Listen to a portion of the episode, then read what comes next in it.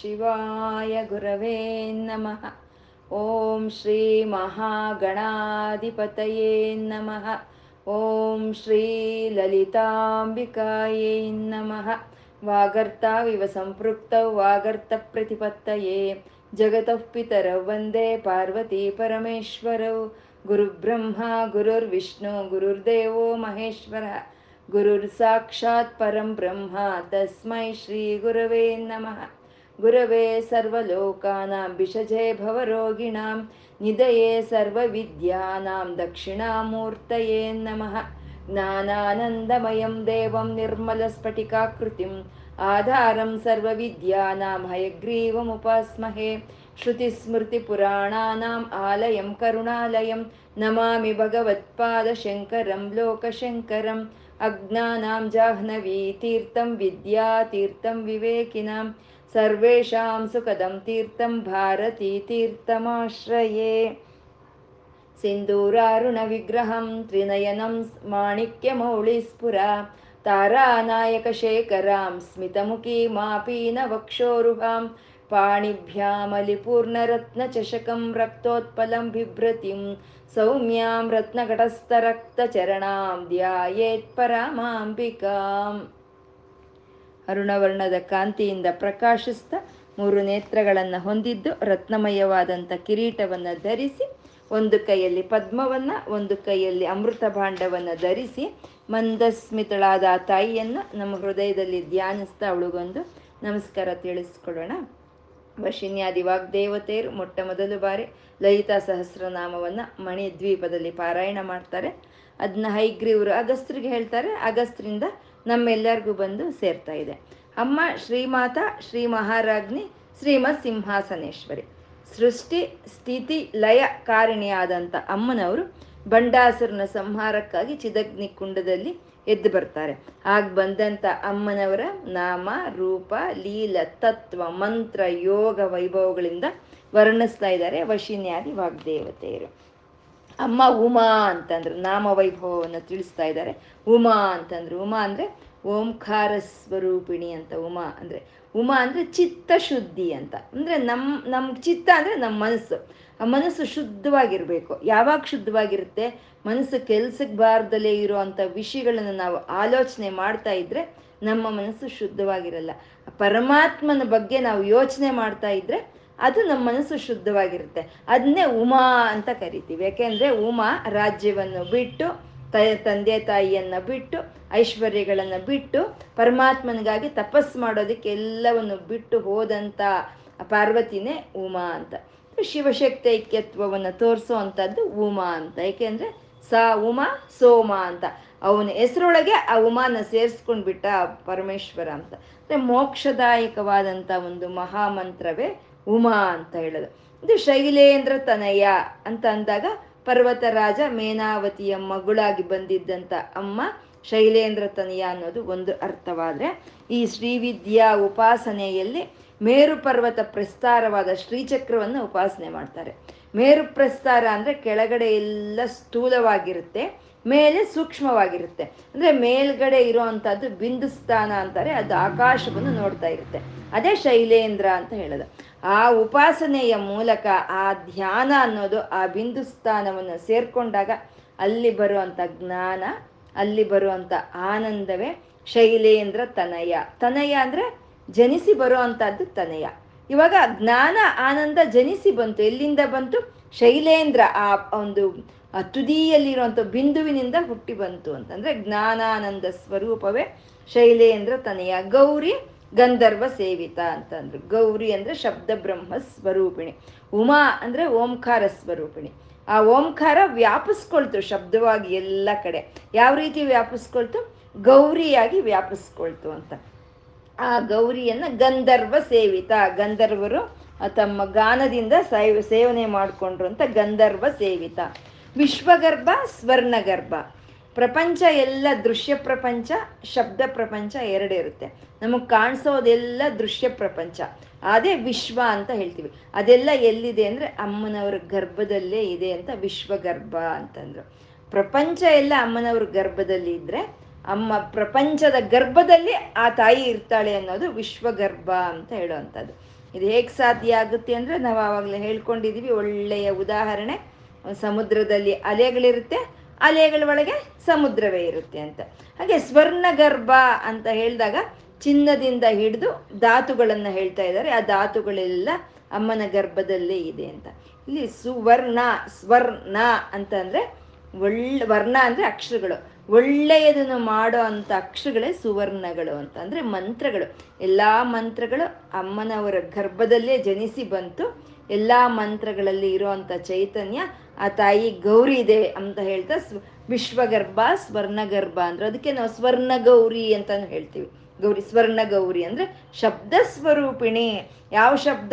ನಮಗೆ ಒಳ್ಳೆ ಇದನ್ನು ಮಾಡೋ ಅಂತ ಮಂತ್ರ ಸ್ವರೂಪಿಣಿ ಅಮ್ಮ ಗೌರಿ ಅಂತ. ವಿಶ್ವಗರ್ಭ, ಸ್ವರ್ಣಗರ್ಭ, ಆ ತಾಯಿಯ ಅನುಗ್ರಹ ನಮಗಿದ್ರೆ ವರದ ಅಂತ ಇದ್ದಾರೆ. ವರಗಳನ್ನು ಕೊಡ್ತಾಳೆ. ವರಗಳು ಅಂದರೆ ಶ್ರೇಷ್ಠವಾಗಿರೋದು. ಯಾವ ಸಮಯಕ್ಕೆ ನಮ್ಗೆ ಏನು ಬೇಕೋ ಅದನ್ನು ಕೊಡೋ ಅಂಥ ತಾಯಿ ವರದ ಅಂತಂದ್ರೆ ವಾಘದೀಶ್ವರಿ ಅಂದರು, ವಾಘದೀಶ್ವರಿ ಅಂದರೆ ಸರಸ್ವತಿ ದೇವಿಯ ಧ್ಯಾನವನ್ನು ಇಲ್ಲಿ ಹೇಳ್ತಾ ಇದ್ದಾರೆ. ಎಲ್ಲ ವಾಕುಗಳಿಗೂ ಅಧೀಶ್ವರಿ ಆ ತಾಯಿ ಅಂತ. ಆ ತಾಯಿ ಅನುಗ್ರಹ ಇದ್ದರೆ ನಮಗೆ ಬುದ್ಧಿ ಅನ್ನೋದು, ಜ್ಞಾನ ಅನ್ನೋದು ಚೆನ್ನಾಗಿರುತ್ತೆ. ಬುದ್ಧಿ, ಜ್ಞಾನ ಚೆನ್ನಾಗಿದ್ರೆ ಎಲ್ಲವೂ ನಮಗೆ ಸಿಕ್ಕುತ್ತೆ ಅಂತ ವರದ ವಾಗದೀಶ್ವರಿ ಯಾವ ರೀತಿ ಸಿಗ್ತಾಳೆ ಆ ತಾಯಿ ಅಂತಂದ್ರೆ ಧ್ಯಾನ ಗಮ್ಯ. ನಾವು ಧ್ಯಾನ ಮಾಡಿದಾಗ ನಮ್ಮ ಮನಸ್ಸು ಆ ತಾಯಿಯ ಪಾದಗಳ ಮೇಲೆ ನಿಂತಾಗ ಅವಳು ನಮಗೆ ಸಿಗ್ತಾಳೆ. ಧ್ಯಾನ ಗಮ್ಯ. ಹೇಗೆ ಸಿಗ್ತಾಳೆ ಅಂತಂದ್ರೆ ಅಪರಿಚೇದ್ಯ. ಅವಳೆಲ್ಲೂ ಖಂಡವಾಗಿಲ್ಲ. ಚಿದೇಕ ರಸ ರೂಪ ಪ್ರಪಂಚವೆಲ್ಲ ರಸರೂಪವಾಗಿ ತುಂಬ ತುಂಬಿಕೊಂಡಿದ್ದಾಳೆ. ಎಲ್ಲ ಪ್ರಾಣಿಗಳಲ್ಲಿ ಆತ್ಮವಾಗಿ ತುಂಬಿಕೊಂಡಿದ್ದಾಳೆ ಅಂತ ಅಪರಿಚೇದ್ಯ ಅಂತ ಹೇಳ್ತಾ ಜ್ಞಾನದ ಅಂತ ಜ್ಞಾನವನ್ನ ಆ ತಾಯಿ ಧ್ಯಾನದ ಸಮಯದಲ್ಲಿ ನಮಗೆ ಕೊಡ್ತಾಳೆ ಜ್ಞಾನದ. ಯಾಕೆ ಅಂದ್ರೆ ಅವಳು ಜ್ಞಾನ ವಿಗ್ರಹ, ಅವಳು ವಿಗ್ರಹವೇ ಜ್ಞಾನ ವಿಗ್ರಹ. ಹಾಗಾಗಿ ಅವಳು ಜ್ಞಾನವನ್ನು ಕೊಡ್ತಾಳೆ ಅಂತ. ಇದೆಲ್ಲ ಎಲ್ಲಿ ತಿಳಿಯುತ್ತೆ ಅಂತ ಸರ್ವ ವೇದ ಅಂತ ಸಂವೇದ್ಯ ಅಂತಂದ್ರು. ವೇದಾಂತಗಳು ಅಂದರೆ ಉಪನಿಷತ್ತುಗಳು. ಎಲ್ಲ ಉಪನಿಷತ್ತುಗಳು ಅಮ್ಮನವ್ರ ಬಗ್ಗೆ ಸ್ಪಷ್ಟವಾಗಿ ಹೇಳ್ತಾ ಇದೆಯಂತೆ. ಅದನ್ನ ಸಂವೇದ್ಯ. ಸಂವೇದ್ಯ ಅಂದರೆ ಪರಿಪೂರ್ಣವಾಗಿ, ಸಂಪೂರ್ಣವಾಗಿ, ಸ್ಪಷ್ಟವಾಗಿ ತಿಳಿಸೋ ಸಂವೇದ್ಯ ಅಂತ ಹೇಳ್ತೀವಿ. ಹಾಗೆ ಎಲ್ಲ ಉಪನಿಷತ್ತುಗಳು ಅಮ್ಮನವ್ರನ್ನೇ, ಆ ಪರಬ್ರಹ್ಮಣನ್ನೇ ಪ್ರತಿಪಾದನೆ ಮಾಡ್ತಾ ಇದೆ ಅಂತ. ಎಲ್ಲ ಉಪನಿಷತ್ತುಗಳು ಅಂದ್ರೆ? ಎಲ್ಲ ಉಪನಿಷತ್ತುಗಳು ಅಂದರೆ ಎಲ್ಲ ಉಪನಿಷತ್ತುಗಳು. ಒಂದು ಉಪನಿಷತ್ತು ಒಂದು ಹೇಳಿ, ಇನ್ನೊಂದು ಉಪನಿಷತ್ತು ಒಂದು ಹೇಳ್ತಾ ಇಲ್ಲ. ಎಲ್ಲವೂ ಒಂದೇ ಪರಬ್ರಹ್ಮಳನ್ನ ಅಲ್ಲಿ ನಿರೂಪಣೆ ಮಾಡ್ತಾ ಇರುವಂಥದ್ದು, ಎಲ್ಲ ಎಲ್ಲ ಉಪನಿಷತ್ತುಗಳು ಒಂದೇ ಪರಬ್ರಹ್ಮವನ್ನು ತಿಳಿಸ್ಕೊಡ್ತಾ ಇದೆ ಅಂತ. ವೃಕ್ಷ, ವೃಕ್ಷದಲ್ಲಿ ಅನೇಕವಾದಂಥ ಒಂದು ಶಾಖೆಗಳು ಬರ್ಬೋದು. ಆ ಶಾಖೆಗಳಲ್ಲಿ ಅನೇಕವಾದ ಹಣ್ಣುಗಳು ಬರ್ಬೋದು. ಆದರೆ ಹಣ್ಣುಗಳ ರುಚಿಯೆಲ್ಲ ಒಂದೇ ಇರುತ್ತೆ. ಹಾಗೆ ಎಲ್ಲ ವೇದಾಂತ, ಎಲ್ಲ ಉಪನಿಷತ್ತುಗಳ ತತ್ವವು ಆ ಪರಬ್ರಹ್ಮಳೆ ಅಂತ, ಸರ್ವ ವೇದಾಂತ ಸಂವೇದ್ಯ. ಏನಂತ ತಿಳಿಸ್ಕೊಟ್ಲು? ಅವಳು ಸತ್ಯಾನಂದ ಸ್ವರೂಪಿಣಿ ಅಂತಂದು ಸತ್ಯ ಸತ್ಯ ಜ್ಞಾನಾನಂದ ಸ್ವ ಸತ್ಯಾನಂದ ಸ್ವರೂಪಿಣಿ ಅಂತ ತಿಳಿಸ್ಕೊಟ್ರು ಅಂದರೆ ಆನಂದ ಸ್ವರೂಪಿಣಿ ಆ ತಾಯಿ ಅಂತ. ಆ ಆನಂದ ಸ್ವರೂಪಿಣಿ ಅಂತ ತಿಳಿಸೋದ್ರಲ್ಲೂ ಸತ್ಯಾನಂದ ಸ್ವರೂಪಿಣಿ ಅಂತ ತಿಳಿಸ್ತಾರೆ ಅಂದರೆ ಅದೇ ಸತ್ಯವಾದಂಥ ಆನಂದ ಅಂತ. ಈ ಲೋಕದಲ್ಲಿ ಸಿಕ್ಕೋ ಅಂಥ ಆನಂದಗಳು ಭ್ರಮೆ ಅಷ್ಟೆ. ಅಯ್ಯೋ, ಅದರಲ್ಲಿ ಆನಂದ ಇದೆಯೇನೋ ಅಂತ ಭ್ರಮೆ ಪಟ್ಕೊಂಡು ನಾವು ಅದರ ಹಿಂದೆ ಹೋಗ್ತಾ ಇರ್ತೀವಿ. ಅದರಲ್ಲಿ ಯಾವ ಆನಂದ ಇಲ್ಲ. ಅದು ಬರೀ ಭ್ರಮೆ. ಅದು ಭ್ರಮಾನಂದ ಅಂತ ಹೇಳ್ತಾರೆ. ಇದು ಬ್ರಹ್ಮಾನಂದ, ಇದೇ ಸತ್ಯ ಅಂತ ಹೇಳ್ತಿ ಸತ್ಯಾನಂದ ಸ್ವರೂಪಿಣಿ ಅಂತ ಹೇಳಿದ್ರು ಆ ರೀತಿ ಎಲ್ಲ ವೇದಗಳು ಏನು ಪ್ರತಿಪಾದನೆ ಮಾಡ್ತಾ ಇದೀನೋ ಮಾಡ್ತಾ ಇದೆಯೋ ಆ ತಾಯಿಯನ್ನ ಸತ್ಯಾನಂದ ಸ್ವರೂಪಿಣಿ ಅಂತ ನಾವು ಗ್ರಹಿಸ್ಕೊಂಡ್ರೆ ಅವಾಗ ಏನಾಗುತ್ತೆ ಅಂದರೆ ಲೋಪ ಮುದ್ರಾರ್ಚಿತ ಅಂತ ಇದ್ದಾರೆ. ಲೋಪ ಮುದ್ರಾರ್ಚಿತ ಅಂತ. ಅಂದರೆ ಲೋಪ ಲೋಪ, ನಾವು ಮಾಡೋ ಅಂತ ಒಂದು ಆ ತಾಯಿ ಸತ್ಯಾನಂದ ಸ್ವರೂಪ ಅಷ್ಟೇ, ಅದಿನ್ನೇನು ಇಲ್ಲ. ಅದೆಲ್ಲ ಕಡೆ ತುಂಬಿಕೊಂಡಿದೆ, ಶಾಶ್ವತವಾಗಿದೆ ಅದು ಆನಂದ ಸ್ವರೂಪ. ಅಂತ ನಮಗೆ ತಿಳಿದಾಗ ನಮ್ಮ ಮನಸ್ಸು ಆನಂದದಲ್ಲಿ ತುಂಬ ಹೋಗುತ್ತೆ. ಆ ತಾಯಿಯಲ್ಲಿ ನಮ್ಮ ಮನಸ್ಸು ಸೇರಿ ಹೋಗುತ್ತೆ. ಆವಾಗ ನಾವು ಮಾಡೋ ಅಂಥ ಒಂದು ಉಪಾಸನೆಯಲ್ಲಿ ಎಲ್ಲ ಮುದ್ರಗಳು ಲೋಪವಾಗಿ ಹೋಗುತ್ತೆ. ಲುಪ್ತವಾಗಿ ಹೋಗೋಗುತ್ತಂತೆ. ಅದು ಲೋಪ, ಮುದ್ರಾರ್ಚಿತ ಅಂತಂದ್ರೆ, ಅಂದ್ರೆ ಮುದ್ರೆಗಳು ಅಂದ್ರೆ ಮುದ್ರೆಗಳಂದ್ರೆ ದಶಮುದ್ರ ಸಮಾರಾಧ್ಯ ಅಂತ ಇನ್ನು ಮುಂದೆ ಬರುತ್ತೆ ಒಂದು ನಾಮ. ಈ ಮುದ್ರೆಗಳನ್ನು ಗುರುಮುಖಿಯನ್ನ ಪಡ್ಕೊಳ್ತಾರೆ. ಗುರುಮುಖಿಯನ್ನ ಪಡ್ಕೊಂಡಿರೋ ಅಂಥ ಮುದ್ರೆಗಳನ್ನು ಆ ತಾಯಿಗೆ ತೋರಿಸ್ತಾ ಅವರು ಉಪಾಸನೆಯನ್ನು ಮಾಡ್ತಾರೆ. ಅದರಲ್ಲಿ ಅದು ಗುರುಮುಖಿಯನ್ನ ಪಡ್ಕೋಬೇಕು ಅಂದರೆ ನಮಗೆಲ್ಲರಿಗೂ ತಿಳಿಯಲ್ಲ. ಆದ್ರೆ ತಿಳಿದಲೇ ಇದ್ರೂ ಸರಿ ಈ ನಮಸ್ಕಾರ, ನಾವು ಈ ಐದು ಬೆರಳನ್ನ, ಈ ಐದು ಬೆರಳನ್ನ ಇಲ್ಲಿ ಸೇರಿಸ್ಬಿಟ್ರೆ ಅದೇನಾಯ್ತು? ದಶ ಆಯ್ತು. ದ, ಅದು ಹತ್ತಾಯ್ತು. ಇದೇ ದಶಮುದ್ರೆ ಅಂತ ಹೇಳೋದಂದ್ರೆ ಒಂದು ನಮಸ್ಕಾರ ಮುದ್ರೆಯನ್ನ ನಾವು ಆ ತಾಯಿಗೆ ಹೆಂಗೆ ತೋರಿಸಿದ್ವಿ ಅಂದ್ರೆ ನಮಸ್ಕಾರ ಅಂತಂದ್ರೆ ನಮ್ಮ ಅಹಂಕಾರವನ್ನು ನಿನ್ನ ಪಾದಗಳ ಹತ್ರ ನಾವು ಅರ್ಪಣೆ ಮಾಡ್ತಾ ಇದ್ದೀನಿ ತಾಯಿ. ನಾನೇನು ಇಲ್ಲ, ಎಲ್ಲ ನೀನೇ ಅಂತ ಹೇಳೋದನ್ನೇ ನಮಸ್ಕಾರ ಅಂತ ಹೇಳ್ತಾರೆ. ಅಂದರೆ ನಾವೀಗ ನಮಸ್ಕಾರ ಈ ಕೈ ಜೋಡಿಸಿ ಈಗ ನಮಸ್ಕಾರ ಮಾಡಿದ್ವಿ ಅಂದರೆ ಆ ತಾಯಿಯ ಪಾದಗಳಲ್ಲಿ ನಾವು ತಲೆ ಬಾಗಿ ನಿಂತಿದ್ದೀವಿ ಅಂತ ಅರ್ಥ. ಈ ರೀತಿ ಮುದ್ರೆಗಳನ್ನು, ಒಂದೊಂದು ಮುದ್ರೆಯನ್ನು ನಾವು ತೋರಿಸೋವಾಗ ಅದು ಒಂದೊಂದು ಒಂದೊಂದು ಸಂಕೇತವನ್ನು ಕೊಡುತ್ತೆ. ಯಾವ ರೀತಿ ಅಂದರೆ ನಾವು ಈ ಪ್ರಪಂಚ ವ್ಯವಹಾರದಲ್ಲಿ ಕೈ ಹೀಗೆ ಬಾ, ಕರೆದಾಗ ಬಾ ಅಂತ ಅರ್ಥ. ಹೀಗೆ ಹೀಗೆ ಹೋಗು ಅಂದ್ರೆ ಹೋಗು ಅಂತ ಅರ್ಥ. ಹಾಗೆ ಆ ಮುದ್ರೆಗಳಿಗೂ ಸಂಕೇತಗಳು ಅನ್ನೋದು ಇರುತ್ತೆ. ಅವು ದಶಮುದ್ರೆಗಳು ಅಂತ ಹೇಳ್ತಾರೆ. ಯಾವಾಗ ಈ ಮನಸ್ಸು ಹೋಗಿ ಆ ಸರ್ವ ವೇದಾಂತ ಸಂವೇದಿಯಾದ ತಾಯಿ ಸತ್ಯಾನಂದ ಸ್ವರೂಪಿಣಿ ಆನಂದ ಆನಂದ ಆನಂದ ಬಿಟ್ಟರೆ ಇನ್ನೊಂದಿಲ್ಲ ಅಂತ ನಮ್ಗೆ ತಿಳಿದು ಬಿಡುತ್ತೋ, ಅವಾಗ ಅವಳಲ್ಲಿ ನಾವು ಯಾವಾಗ ಐಕ್ಯವಾಗಿ ಹೋಗ್ತೀವೋ, ಅವಾಗ ನಾವು ಮಾಡೋ ಅಂಥ ಪೂಜೆಯ ವಿಧಾನದಲ್ಲೆಲ್ಲ ಲೋಪಗಳು ಬಂದ್ಬಿಡುತ್ತಂತೆ. ಇದು ನಮಗೂ ಯಾವಾಗಲಾದರೂ ಅನುಭವಕ್ಕೆ ಬರುತ್ತೆ. ಪೂರ್ತಿ ಭಕ್ತಿ, ಪೂರ್ತಿ ನಾವು ಆ ಪರಮಾತ್ಮನಲ್ಲಿ ಮನಸ್ಸು ಐಕ್ಯ ಮಾಡೋವಾಗ, ಐಕ್ಯ ಮಾಡಿ ನಾವು ಪೂಜೆ ಮಾಡ್ತಾ ಇದ್ರೆ, ಒಂದೊಂದ್ಸರಿ ನಾವು ಅಗರಬತ್ತಿ ಇಟ್ಕೊಂಡಿರ್ತೀವಿ, ಅಗರಬತ್ತಿನೇ ಹಚ್ಚಿರಲ್ಲ. ಅಥವಾ ಕಾಯಿ ಇಟ್ಕೊಂಡಿರ್ತೀವಿ, ಕಾಯೇ ಒಡ್ದಿರಲ್ಲ ಮಂಗಳ. ಏನೋ ಮಾಡಿರಲ್ಲ, ಭಕ್ತಿ, ಬರೀ ಭಕ್ತಿ ತುಂಬ್ಕೊಂಡು ಬಿಟ್ಟಿರುತ್ತೆ ಅವಾಗ ನಮ್ಗೆ ತಿಳಿಯಲ್ಲ. ಏನು ಅನ್ನೋದು ತಿಳಿಯಲ್ಲ. ಆ ರೀತಿ ನಮ್ಗೆ ಯಾವಾಗಲೂ ಒಂದೊಂದ್ಸಲಿ ಆಗುತ್ತೆ ಇದೆಷ್ಟೋ ವರ್ಷಗಳಿಗೆ ಒಂದೊಂದ್ಸಲಿ ಆ ರೀತಿ ಆಗುತ್ತೆ. ಅಂದರೆ ಮನಸ್ಸಲ್ಲಿ ಐಕ್ಯವಾಗಿ ಹೋದಾಗ ಇದ್ರ ಬಗ್ಗೆ ಬರಲ್ಲ ನಮಗೆ. ನಾವು ಸಾಮಾನ್ಯ ಪೂಜೆ ಅಂತ ಮಾಡೋವಾಗ ಆ ಭಗವಂತನ ಒಂದು ಸ್ಫುರಣೆ ನಮ್ಮಲ್ಲಿ ಇರುತ್ತೆ ಇಲ್ಲ ಅಂತ ಅಲ್ಲ. ಇದ್ರೂ ಸರಿ ನಾವು ಈ ಪೂಜೆ ಯಾವ್ದಾದ್ಮೇಲೆ ಮಾಡಬೇಕು ಯಾವ್ದಾದ್ಮೇಲೆ ಏನು ಮಾಡಬೇಕು ಯಾವ್ದಾದ್ಮೇಲೆ ಏನು ಮಾಡಬೇಕು ಅನ್ನೋದೇ ಪೂರ್ತಿ ನಮ್ಮ ಫೋಕಸ್ ಎಲ್ಲ ಆ ಕಡೆ ಇರುತ್ತೆ. ಅಂದರೆ ಇರುತ್ತೆ ಇಲ್ಲಿ ತಾಯಿ ಮೇಲೆ ಇರುತ್ತೆ ಇಲ್ಲ ಅಂತ ಅಲ್ಲ, ಆದರೆ ಏನು ಮಾಡಬೇಕು ಅನ್ನೋ ಕ್ರಿಯೆ ಮೇಲೇ ಇರುತ್ತೆ. ಅದೇ ಈ ಮನಸ್ಸು ಹೋಗಿ ಅವಳಲ್ಲಿ ಐಕ್ಯವಾಗಿ ಹೋದಾಗ ಇವ್ದು ನಮಗೆ ಅದು ಲೋಪವಾಗಿ ಹೋಗುತ್ತೆ ಅದನ್ನೇ ಲೋಪ ಮುದ್ರಾರ್ಚಿತ ಅಂತ. ಅಂದರೆ ಈ ರೀತಿ ಲೋಪವಾಗೋಯ್ತು ನಾವು ಮಾಡೋ ಅಂಥ ಪೂಜೆ ಅಂದರೆ ನಮ್ಮ ಮನಸ್ಸು ಹೋಗಿ ಅಲ್ಲಿ ಐಕ್ಯವಾಗಿ ಹೋಗಿದೆ ಅಂತ. ಅಂಥ ಪೂಜೆಯನ್ನು ತಾಯಿ ಸ್ವೀಕಾರ ಮಾಡ್ತಾಳೆ. ಅದು ಲೋಪ ಮುದ್ರಾರ್ಚಿತ ಅಂತ. ಇದು ಕೃಷ್ಣ ರಾಯಭಾರಕ್ಕಾಗಿ ಹೋದಾಗ ದುರ್ಯೋಧನ ಕರೀತಾನೆ, ಬಾ ನನ್ನ ಮನೆ ಊಟಕ್ಕೆ ಅಂತ ದರ್ಪವಾಗಿ ಕರೀತಾನೆ. ಯಾಕೆಂದ್ರೆ ಅವನ ಐಶ್ವರ್ಯವನ್ನೆಲ್ಲ ತೋರಿಸ್ಕೋಬೇಕು. ಹೋಗಲ್ಲ. ಕೃಷ್ಣ ಅವ್ರ ಮನೆಗೆ ಊಟಕ್ಕೆ ಹೋಗಲ್ಲ. ವಿದುರ ಕರೀತಾನೆ, ವಿನಯವಾಗಿ, ಭಕ್ತಿಯಿಂದ, ಪ್ರೀತಿಯಿಂದ ಕರೀತಾನೆ. ವಿ, ವಿದುರ ಪಾಪ ನನ್ನ ಮನೆಗೆ ಊಟಕ್ಕೆ ಅಂತ ಹೋಗ್ತಾನೆ. ಕೃಷ್ಣ ಹೋಗ್ತಾನೆ. ಹೋಗ್ತಾ ಇದ್ರೆ ಆ ಕೃಷ್ಣನ್ನೇ ನೋಡ್ತಾ ನೋಡ್ತಾ ನೋಡ್ತಾ ಒಂದು ಮೈ ಮರೆತು ಹೋಗ್ತಾನೆ ವಿದುರ. ನಗ್ನಗ್ತಾ ನಗ್ನಗ್ತಾ ಕೃಷ್ಣ ಕೂತಿದ್ರೆ, ಆ ನಗ್ನಗ್ತಾ ಇರುವಂತ ಕೃಷ್ಣನ ಮುಖವನ್ನು ಇವನು ನೋಡ್ತಾ ಇದ್ರೆ ಮೈ ಮರೆತು ಹೋಗ್ತಾನೆ. ಬಡಿಸಿರ್ತಾನೆ, ಆ ಒಂದು ಬೀಸ್ತಾ ಇರ್ತಾನೆ. ಮಧ್ಯದಲ್ಲಿ ಒಂದು ಹಣ್ಣು ಸಿಪ್ಪೆ ಸುಲಿದು ಕೃಷ್ಣ ಪರಮಾತ್ಮನ ಕೊಡೋಣ ಅಂತ ಹೇಳಿ ಬಾಳೆಹಣ್ಣು ಸಿಪ್ಪೆ ಸುಲಿತಾನೆ. ಸಿಪ್ಪೆಯನ್ನು ಕೃಷ್ಣನಿಗೆ ಕೊಟ್ಟು ಹಣ್ಣನ್ನು ಬಿಸಾಕ್ತಾನೆ. ಯಾಕೆಂದರೆ ಅವನ ಮನಸ್ಸು ಲೈವಾಗಿ ಹೋಗಿದೆ ಅಲ್ಲಿ. ಅದನ್ನು ಭಕ್ತಿಯಿಂದ, ಪ್ರೀತಿಯಿಂದ ಸ್ವೀಕಾರ ಮಾಡ್ತಾನೆ ಕೃಷ್ಣ. ಇದನ್ನೇ ಲೋಪ ಮುದ್ರಾರ್ಚಿತ ಅಂತ ಹೇಳೋದು. ಒಂದು ಯಾವ ಲೋಪ ದೋಷಗಳು ಇದ್ರೂ ಸರಿ ಆ ಒಂದು ಸ್ಥಿತಿಯಲ್ಲಿ ಆ ದೇವಿ ನಮ್ಮ ಒಂದು ಪೂಜೆಯನ್ನು ಸ್ವೀಕಾರ ಮಾಡ್ತಾಳೆ. ಅದು ಲೋಪ ಮುದ್ರಾರ್ಚಿತ ಅಂತ ಇದು ಒಂದು ಅರ್ಥವಾದರೆ ಲೋಪಾಮುದ್ರಾ ದೇವಿಯಿಂದ ಅರ್ಚಿಸಲ್ಪಟ್ಟಲ್ಲಂತ ಲಲಿತಾಂಬಿಕ ಲೋಪಾಮುದ್ರಾರ್ಚಿತ ಅಂತ ಹೇಳೋದು. ಅಂದರೆ ಅಮ್ಮನವ್ರನ್ನ ಯಾರ್ಯಾರು ಅರ್ಚನೆ ಮಾಡಿಕೊಂಡ್ರು? ಮನು ಅರ್ಚನೆ ಮಾಡ್ಕೊಂಡ, ಚಂದ್ರ ಅರ್ಚನೆ ಮಾಡ್ಕೊಂಡ, ಸೂರ್ಯ ಅರ್ಚನೆ ಅರ್ಚನೆ ಮಾಡ್ಕೊಂಡ, ಅಗ್ನಿ, ಮನ್ಮಥ, ಇಂದ್ರ, ಸ್ಕಂದ ಅಗಸ್ತ್ರ ಲೋಪಾಮುದ್ರಾ ದೇವಿ, ದೂರ್ವಾಸರು, ಮತ್ತೆ ಶಿವ. ಇಷ್ಟು ಜನನು ಅಮ್ಮನವ್ರನ್ನ ಅರ್ಚನೆ ಮಾಡ್ಕೊಂಡ್ರು. ಮತ್ತೆ ಕಮಲಾಕ್ಷ ನಿಷೇವಿತ ಅಂದರೆ ಸ್ವಯಂ ನಾರಾಯಣನೇ ಅಮ್ಮನವ್ರನ್ನ ಅರ್ಚನೆ ಮಾಡ್ಕೊಂಡ. ಇವರೆಲ್ಲ ಅರ್ಚನೆ ಮಾಡ್ಕೊಂಡ್ರು. ಈ ಪೂಜೆ ಮಾಡೋರು ಕೆಲವರು ಇರ್ತಾರೆ. ಕೆಲವರು ಇರ್ತಾರೆ, ಅವರು ಆ ಮಂತ್ರವನ್ನು ದ್ರಷ್ಟಿಸ್ತಾರೆ ಅವ್ರನ್ನ ಮಂತ್ರ ದ್ರಷ್ಟರು ಅಂತ ಹೇಳ್ತಾರೆ.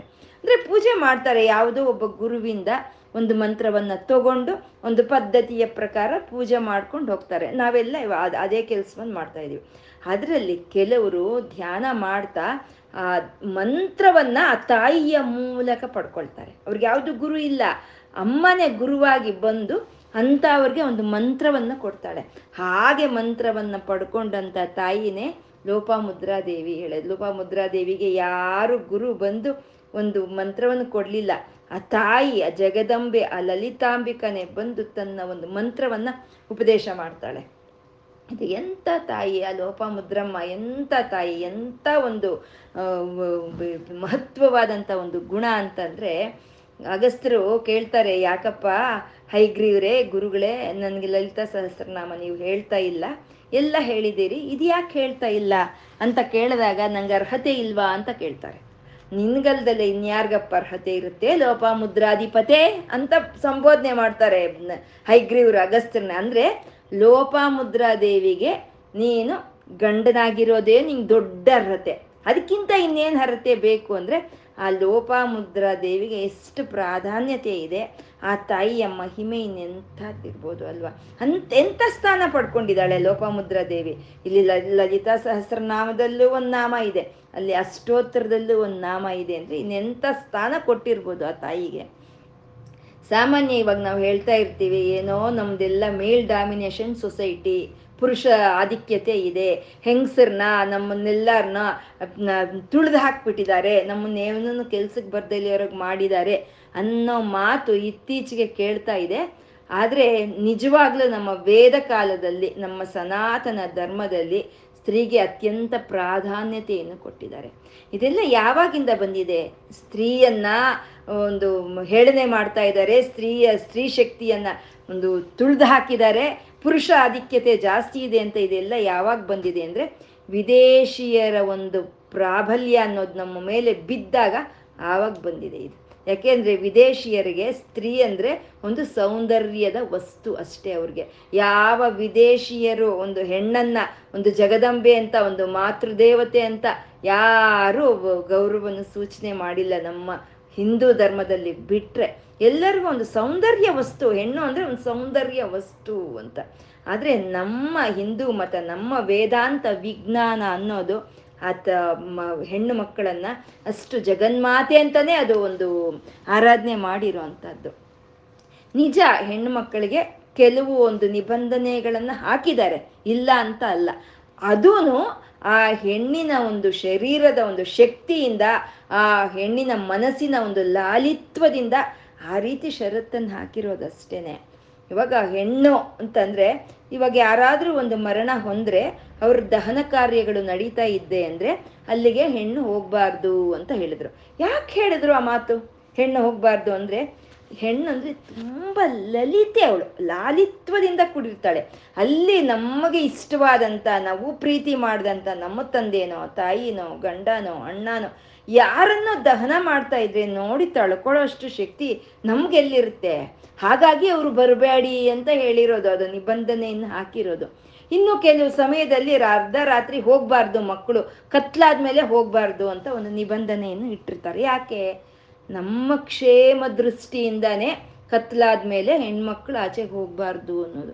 ಇದು ನಿಜ ಅಲ್ವಾ? ಅರ್ಧ ರಾತ್ರಿ ಎರಡು ಗಂಟೆ ಸಮಯದಲ್ಲಿ ಯಾವ ಗಂಡ ಆದರೂ ಒಬ್ಬನೇ ಮನೆಗೆ ಬರ್ತಾನೆ. ಯಾವ ಗಂಡಾದರೂ ಬರ್ತಾನೆ. ಆದರೆ ನಾವು ಎಷ್ಟು ಧೈರ್ಯ ಇದೆ ಅಂತ ನಾವು ಹೇಳಿದ್ರು ನಾವು ಒಂಟಿಯಾಗಿ ಅರ್ಧ ರಾತ್ರಿ ಎರಡು ಗಂಟೆಯಲ್ಲಿ ನಾವು ನಡ್ಕೊಂಡು ಬರೋ ಧೈರ್ಯ, ಆ ಮನಸ್ಥೈರ್ಯ ನಮಗಿದೆಯಾ? ಇಲ್ಲ. ಹಾಗಾಗಿ ಹೆಣ್ಣಿಗೆ ಕೆಲವು ನಿಬಂಧನೆಗಳನ್ನು ಇಟ್ಟಿದ್ದಾರೆ ಹೊರ್ತು ಆ ಹೆಣ್ಣನ್ನು ತುಳಿದು ಹಾಕಬೇಕು ಅಂತಲ್ಲ. ಎಂಥ ಇಂಥ ಸ್ಥಾನಮಾನಗಳನ್ನು ಕೊಟ್ಟಿದ್ದಾರೆ? ಒಬ್ಬ ಗಾರ್ಗೆಯಿ, ಒಬ್ಬ ಮೈತ್ರೇಯಿ, ಅರುಂಧತಿ, ಸಾವಿತ್ರಿ ಇಂಥವ್ರಿಗೆಲ್ಲ ಎಂಥ ಎಂತ ಸ್ಥಾನಗಳುವೆ ಒಂದು ನಮ್ಮ ಸನಾತನ ಧರ್ಮ ಕೊಟ್ಟಿದೆ ಅಲ್ವಾ? ಅಂತ ಸ್ತ್ರೀ ಅಂದರೆ ಜ ಮಾತೃಮೂರ್ತಿ, ಸ್ತ್ರೀ ಅಂದರೆ ಜ್ಞಾನ ಸ್ವರೂಪಿಣಿ ಸ್ತ್ರೀ ಅಂದರೆ ವೇದ ಮಾತೆ, ಗಾಯತ್ರಿ, ಸ್ತ್ರೀ ಅಂದರೆ ಜಗದಂಬೆ. ಅಂತ ಅಂಥ ಒಂದು ಸ್ಥಾನವನ್ನು ನಮ್ಮ ಸನಾತನ ಧರ್ಮ ಅನ್ನೋದು ಹೆಣ್ಣು ಮಕ್ಕಳಿಗಾಗಿ ಕೊಟ್ಟಿರೋ ಅಂಥದ್ದು ಲೋಪ ಮುದ್ರಾದೇವಿಗೆ ಅಂಥ ಒಂದು ಲಲಿತಾ ಸಹಸ್ರನಾಮದಲ್ಲಿ ಒಂದು ನಾಮವನ್ನು ಕೊಟ್ಟಿದ್ದಾರೆ. ಲೋಪ ಮುದ್ರಾರ್ಚಿತ ಲೋಪ ಮುದ್ರಾರ್ಚಿತ ಅಂತ ಹೇಳ್ತಾ. ಯಾಕೆ ಕೊಟ್ಟರು ಅಂದರೆ ಆ ತಾಯಿಯ ಒಂದು ಮಹತ್ವ ಅಂಥದ್ದು ಆ ತಾಯಿಯ ತಂದೆ, ಆ ಲಲಿತಾ, ಆ ಲೋಪ ಮುದ್ರಾದಿ, ಮುದ್ರಾದೇವಿಯ, ಲೋಪ ಮುದ್ರಾದೇವಿಯ ತಂದೆ ಋಷಿಗಳು. ಅವ್ರು ಹೇಳಿರ್ತಾರೆ, ನಾನು ನಿಮ್ಮನ್ನು ಅಗಸ್ತ್ಯರಿಗೆ ಕೊಟ್ಟು ಮದುವೆ ಮಾಡ್ತೀನಿ ಅಂತ ಹೇಳಿರ್ತಾರೆ. ಅದು ನಂಬ್ಕೊಂಡಿರುತ್ತೆ, ಅಗಸ್ತ್ರೆ ತನ್ನ ಗಂಡ ಅಂತ ತಿಳ್ಕೊಂಡಿರುತ್ತೆ. ಅದು ಬೆಳೀತಾ ಬೆಳೀತಾ ಅದರಲ್ಲಿ ಆ ಭಾವನೆಯನ್ನು ಬೆಳ್ಕೊಂಡು ಬರುತ್ತೆ. ಅಗಸ್ತ್ರೆ ನನ್ನ ಗಂಡ ಅನ್ನೋ ಭಾವನೆಯನ್ನು ಬೆಳೆದು ಬಂದಿರುತ್ತೆ. ಅಕಸ್ಮಾತ್ ಒಂದಿನ ಅಗಸ್ತರು ಅವರು ಆಶ್ರಮಕ್ಕೆ ಬಂದಾಗ ಅವರು ತಂದೆಗಳು ಕೇಳ್ತಾರೆ, ನನ್ನ ಮಗಳಾದ ಲೋಪ ಮುದ್ರಾ ದೇವಿಯನ್ನ ನಿನಗೆ ಕೊಟ್ಟು ನಾನು ವಿವಾಹ ಮಾಡಬೇಕು ಅಂತ ಅಂದ್ಕೊಂಡಿದ್ದೀನಿ ಅಂತಂದರೆ, ಕ್ಷಮಿಸ್ಬಿಡಿ, ನಾನು ಇನ್ನೂ ಗೃಹಸ್ಥಾಶ್ರಮವನ್ನು ಸ್ವೀಕಾರ ಮಾಡೋ ಅಷ್ಟು ಅರ್ಹತೆ ನಾನು ಪಡ್ಕೊಂಡಿಲ್ಲ. ನಿಮ್ಮ ಮಗಳಿಗೆ ಯೋಗ್ಯವಾದ ಗಂಡನನ್ನು ನೋಡಿ ನೀವು ಮದುವೆ ಮಾಡಿ ಅಂತ ಹೊರಟೋಗ್ತಾರೆ. ಅವ್ರು ಹೊರಟೋದ್ರು, ಈ ತಾಯಿ ಏನು ಮಾಡಬೇಕು? ಅವರೇ ಗಂಡ ಅಂತ ನಂಬ್ಕೊಂಡು ಕೂತಿದೆ ಅಲ್ವಾ? ಇನ್ನು ಬೇರೆಯವ್ರನ್ನ ಮದುವೆ ಮಾಡೋ ಮಾಡ್ಕೊಳ್ಳೋ ಆಗಿಲ್ಲ ಆಗ ಈ ತಾಯಿ ಏನು ಮಾಡ್ತು? ಪಾರ್ವತಿ ದೇವಿಯನ್ನು ಆದರ್ಶವನ್ನಾಗಿ ತಗೊಳ್ತು. ಪಾರ್ವತಿ ಏನು ಮಾಡಿದ್ಲು? ಪರಮೇಶ್ವರನಿಗಾಗಿ ತಪಸ್ ಮಾಡಿದ್ಲು. ಈ ತಾಯಿ ಅದೇ ಮಾಡ್ತಾಳೆ, ತಪಸ್ ಮಾಡ್ತಾಳೆ. ಯಾರನ್ನ ಕುರಿತು ತಪಸ್ ಮಾಡ್ತಾಳೆ? ಅದೇ ಪಾರ್ವತಿ ದೇವಿಯನ್ನು ಕುರಿತು ತಪಸ್ ಮಾಡಿದಾಗ ಆ ತಾಯಿ ಮೆಚ್ಚಿ ಒಂದು ಮಂತ್ರವನ್ನು ಕೊಡ್ತಾಳೆ. ಆ ಮಂತ್ರವನ್ನು ಪಡ್ಕೊಂಡಂಥ ಲೋಪ ಮುದ್ರಾದೇವಿ ಮಂತ್ರದ್ರಷ್ಟಳು ಋಷಿಕ, ಋಷಿ, ಆ ತಾಯಿ ಋಷಿ ಅಂತ ಹೇಳೋದು. ಏನು ಮಂತ್ರ ಕೊಟ್ಲೋ ಆ ತಾಯಿ? ಗೊತ್ತಿಲ್ಲ. ಆದರೆ ಆ ಮಂತ್ರವನ್ನು ತಗೊಂಡು ಉಪಾಸನೆ ಮಾಡಿದಂಥ ಪದ್ಧತಿಗೆ ಲೋಪಾಮುದ್ರಾ ವಿದ್ಯೆ ಅಂತ ಹೇಳ್ತಾರೆ. ಆ ಲೋಪಾಮುದ್ರಾ ದೇವಿಗೆ ಅಮ್ಮನವ್ರು ಕೊಟ್ಟಂಥ ಮಂತ್ರ ಹಕಾರದಿಂದ ಶುರುವಾಗುತ್ತಂತೆ. ಅದನ್ನ ಹಾದಿ ವಿದ್ಯೆ ಅಂತ ಹೇಳ್ತಾರೆ. ಇವಾಗ ನಾವೆಲ್ಲ ಉಪಾಸನೆ ಮಾಡ್ಕೊಂಡು ಬರ್ತಾ ಇರೋವಂಥದ್ದನ್ನ ಕಾದಿ ವಿದ್ಯೆ ಅಂತ ಹೇಳ್ತಾರೆ. ಕಾದಿ ವಿದ್ಯೆ ಅಂತ ಹೇಳ್ತಾರೆ. ಕಾದಿ ವಿದ್ಯೆ ಅನ್ನೋದು ಧರ್ಮ, ಅರ್ಥ ಕಾಮಗಳನ್ನು ಕೊಡುತ್ತೆ. ಹಾದಿ ವಿದ್ಯೆ ಅನ್ನೋದು ಮೋಕ್ಷವನ್ನು ಕೊಡುತ್ತೆ ಅಂತ ಹಾಗೆ ಲೋಪ, ಮುದ್ರಾರ್ಚಿತ ಅಂತ ತಾಯಿಯ ಕೈಯಲ್ಲಿ ಅರ್ಚನೆ, ಸ್ವೀಕಾರ ಮಾಡಿದಂಥ ಲಲಿತಾಂಬಿಕಾ ಲೋಪ, ಮುದ್ರಾರ್ಚಿತ ಇನ್ನೆಂಥ ಕರುಣೆ ಅಲ್ವಾ? ಲಲಿತೆಗೆ ನಿಜವಾಗ್ಲೂ ಲಾಲಿತ್ವ. ಆ ತಾಯಿಯ ಹೆಸರೇ ತಾನು ಇಟ್ಕೊಂಡಲ್ವ? ಇದೆಲ್ಲ ಯಾರ ಹೆಸರುಗಳು? ಅಮ್ಮ ಲಲಿತಮ್ಮನ ಹೆಸರುಗಳೇ ಅಲ್ವಾ? ಲಯೋಪ ಮುದ್ರಾರ್ಚಿತ ಅಂದ್ರೆ ಲಲಿತೆ ಹೆಸರಾಯ್ತು. ಅಂದ್ರೆ ತನ್ನನ್ನ ಪೂಜೆ ಮಾಡಿದಂಥ ಭಕ್ತಳ ಹೆಸರೇ ತಾನಿಟ್ಕೊಂಡ್ಬಿಟ್ಲು ಲೋಪ ಮುದ್ರಾರ್ಚಿತ ಅಂತ. ಲೀಲಾ ಕ್ಲುಪ್ತ ಬ್ರಹ್ಮಾಂಡ ಮಂಡಳ ಅಂತ ಇದ್ದಾರೆ ಲೀಲಾ ಕ್ಲುಪ್ತ ಬ್ರಹ್ಮಾಂಡ ಮಂಡಳ. ಕ್ಲುಪ್ತ ಅಂತಂದ್ರೆ ಕ್ಲುಪ್ತವಾಗಿ ಹೇಳು ಅಂತ ನಾವು ಹೇಳ್ತಾ ಇರ್ತೀವಿ. ಕ್ಲುಪ್ತವಾಗಿ ಹೇಳು ಅಂತಂದ್ರೆ ಏನೋ ಸ್ವಲ್ಪ ಹೇಳು ಅಂತ ಅಲ್ಲ. ಕ್ಲುಪ್ತ ಅಂತ ಅಂದ್ರೆ ಯಾವುದು ಎಲ್ಲಿರಬೇಕೋ ಅಲ್ಲೇ ಜೋಡಿಸಿ ಇಟ್ಕೊಳ್ಳೋದನ್ನ ನಾವು ಕ್ಲುಪ್ತ ಅಂತ ಹೇಳ್ತೀವಿ. ಕ್ಲುಪ್ತವಾಗಿಡೋದು ಅಂದರೆ ಅಚ್ಚುಕಟ್ಟಾಗಿ ಯಾವುದು ಎಲ್ಲಿ ಇರಬೇಕೋ ಅದನ್ನ ಇಟ್ಕೊಳ್ಳೋ ಅಂಥದ್ನೇ ಕ್ಲುಪ್ತ ಅಂತಾರೆ. ಆ ಕ್ಲುಪ್ತವಾಗಿ ಏನು ಏನು ಇಟ್ ಜೋಡಿಸಿಟ್ಕೊಂಡಿದ್ದಾಳೆ ಅಮ್ಮ ಅಂದರೆ ಕ್ಲುಪ್ತ ಬ್ರಹ್ಮಾಂಡ ಮಂಡಳ ಅಂತಂದ್ರೆ ಲ ಬ್ರಹ್ಮಾಂಡ ಮಂಡಳಗಳನ್ನು. ಕೋಟಿ ಕೋಟಿ ಬ್ರಹ್ಮಾಂಡಗಳನ್ನು ಸೃಷ್ಟಿ ಮಾಡಿರೋ ಆ ತಾಯಿ ಕ್ಲೀಂಕಾರಿಣಿ ಈ ಎಲ್ಲ ಬ್ರಹ್ಮಾಂಡ ಮಂಡಗಳನ್ನು ಯಾವುದು ಎಲ್ಲಿಡಬೇಕೋ ಅಲ್ಲಲ್ಲಲ್ಲೇ ಇಟ್ಟಿದ್ದಾಳಂತೆ. ಎಲ್ಲ ಯಾವ್ದು ಎಲ್ಲಿರಬೇಕೋ ಅಲ್ಲಲ್ಲಲ್ಲೇ. ಇವಾಗ ನೋಡಿ, ಭೂಮಿ ಮೇಲೆ ಇಂಥ ಪ್ರಕೃತಿ ಇದೆ, ಇಂಥ ಪ್ರಾಣಿಗಳಿದೆ ಈ ಭೂಮಿ ಸೂರ್ಯನಿಂದ ಎಷ್ಟು ದೂರದಲ್ಲಿ ಇರಬೇಕೋ ಅಷ್ಟು ದೂರದಲ್ಲೇ ಇದೆ ಇದು.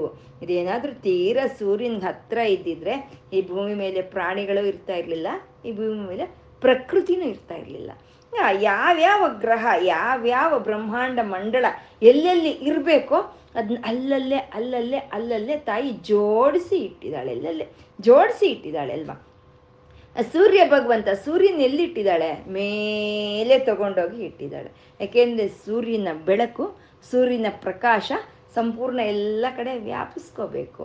ಅಮ್ಮ ಏನು ಮಾಡ್ತಾಳೆ? ಕರೆಂಟ್ ಹೋದರೆ ದೀಪ ಹಚ್ತಾಳೆ. ದೀಪ ಹಚ್ಚಿ ನೆಲದ ಮೇಲೆ ಇಡ್ತಾಳ? ಮೇಲ್ಗಡೆ ಇಡ್ತಾಳೆ. ಮೇಲ್ಗಡೆ ಇಟ್ಟರೆ ಅದು ಮನೆ ಪೂರ್ತಿ ಅದ್ರ ಬೆಳಕು ವ್ಯಾಪಿಸ್ಕೊಳ್ತೆ. ಆ ರೀತಿ ಲಲಿತೆ ಸೂರ್ಯನನ್ನು ಮೇಲೆ ಇಟ್ಟಿದ್ದಾಳೆ. ಅದು ಲೀಲಾ ಕ್ಲುಪ್ತ ಬ್ರಹ್ಮಾಂಡ ಮಂಡಳ ಅಂದರೆ ಯಾವುದು ಎಲ್ಲಿ ಇಡಬೇಕೋ ಅದನ್ನ ಇಡೋ ಅಂಥದ್ದನ್ನು ಅದು ನಲ್ಲಿ ಕ್ಲುಪ್ತ ಬ್ರಹ್ಮಾಂಡ ಮಂಡಳ ಅಂದರು. ಯಾರನ್ನ ಎಲ್ಲಿಡಬೇಕು ಯಾರಿಗೆ ಏನು ಕೊಡಬೇಕು, ಯಾವಾಗ ಕೊಡಬೇಕು, ಎಷ್ಟು ಕೊಡಬೇಕು ಇದನ್ನೆಲ್ಲ ನೋಡ್ಕೊಳ್ತಾ ಇದ್ದಾಳೆ ಆ ತಾಯಿ ಲಲಿತೆ ಅಂತ. ಇನ್ನೆಷ್ಟು ಕಷ್ಟ ಇರ್ಬೋದು ಅಲ್ವಾ?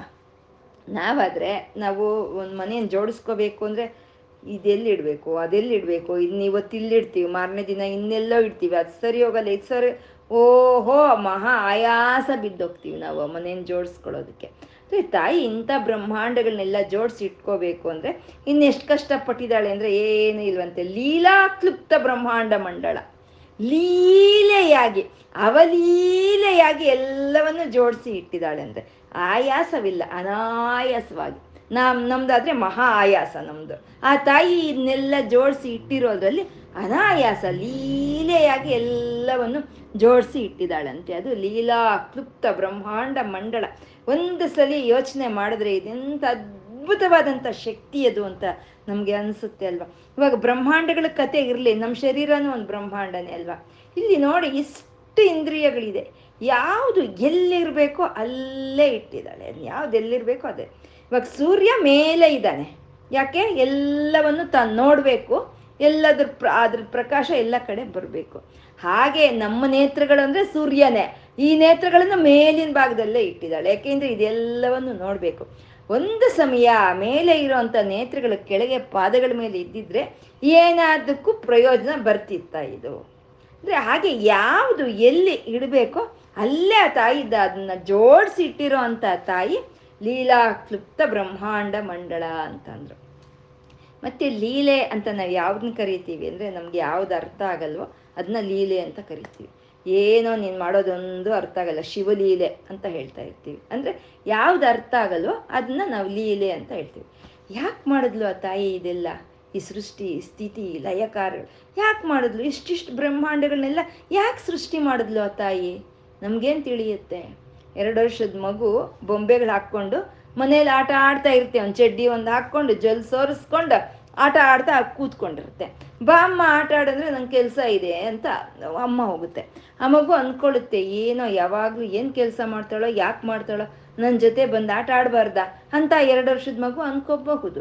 ಇನ್ನು ಸ್ವಲ್ಪ ದೊಡ್ಡದಾದ್ರೆ ಅಪ್ಪ ಅಮ್ಮನ ಕೇಳುತ್ತೆ, ಯಾಕೆ ಇದೆಲ್ಲ ಕೆಲಸ ಮಾಡ್ತಾ ಇದ್ದೀರಾ ನೀವು ಅಂತ ಕೇಳುತ್ತೆ ಆ ಮಗು.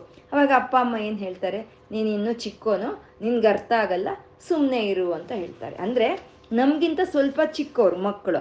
ಅವ್ರಿಗೆ ನಾವೇನು ಮಾಡ್ತಾ ಇದ್ದೀವೋ ಅರ್ಥ ಆಗಲಿಲ್ಲ ಅಂದರೆ ಎಲ್ಲಾರ್ಗಿಂತ ದೊಡ್ಡವರು ಈ ಪ್ರಪಂಚಕ್ಕೆಲ್ಲ ತಂದೆ ತಾಯಿ ಆಗಿರೋ ವಾ, ಅಂತ ಪಾರ್ವತಿ ಪರಮೇಶ್ವರರು ಏನು ಮಾಡ್ತಾರೆ, ಯಾಕೆ ಮಾಡ್ತಾರೆ ಅಂತ ನಮ್ಗೆ ಹೇಗೆ ತಿಳಿಯುತ್ತೆ?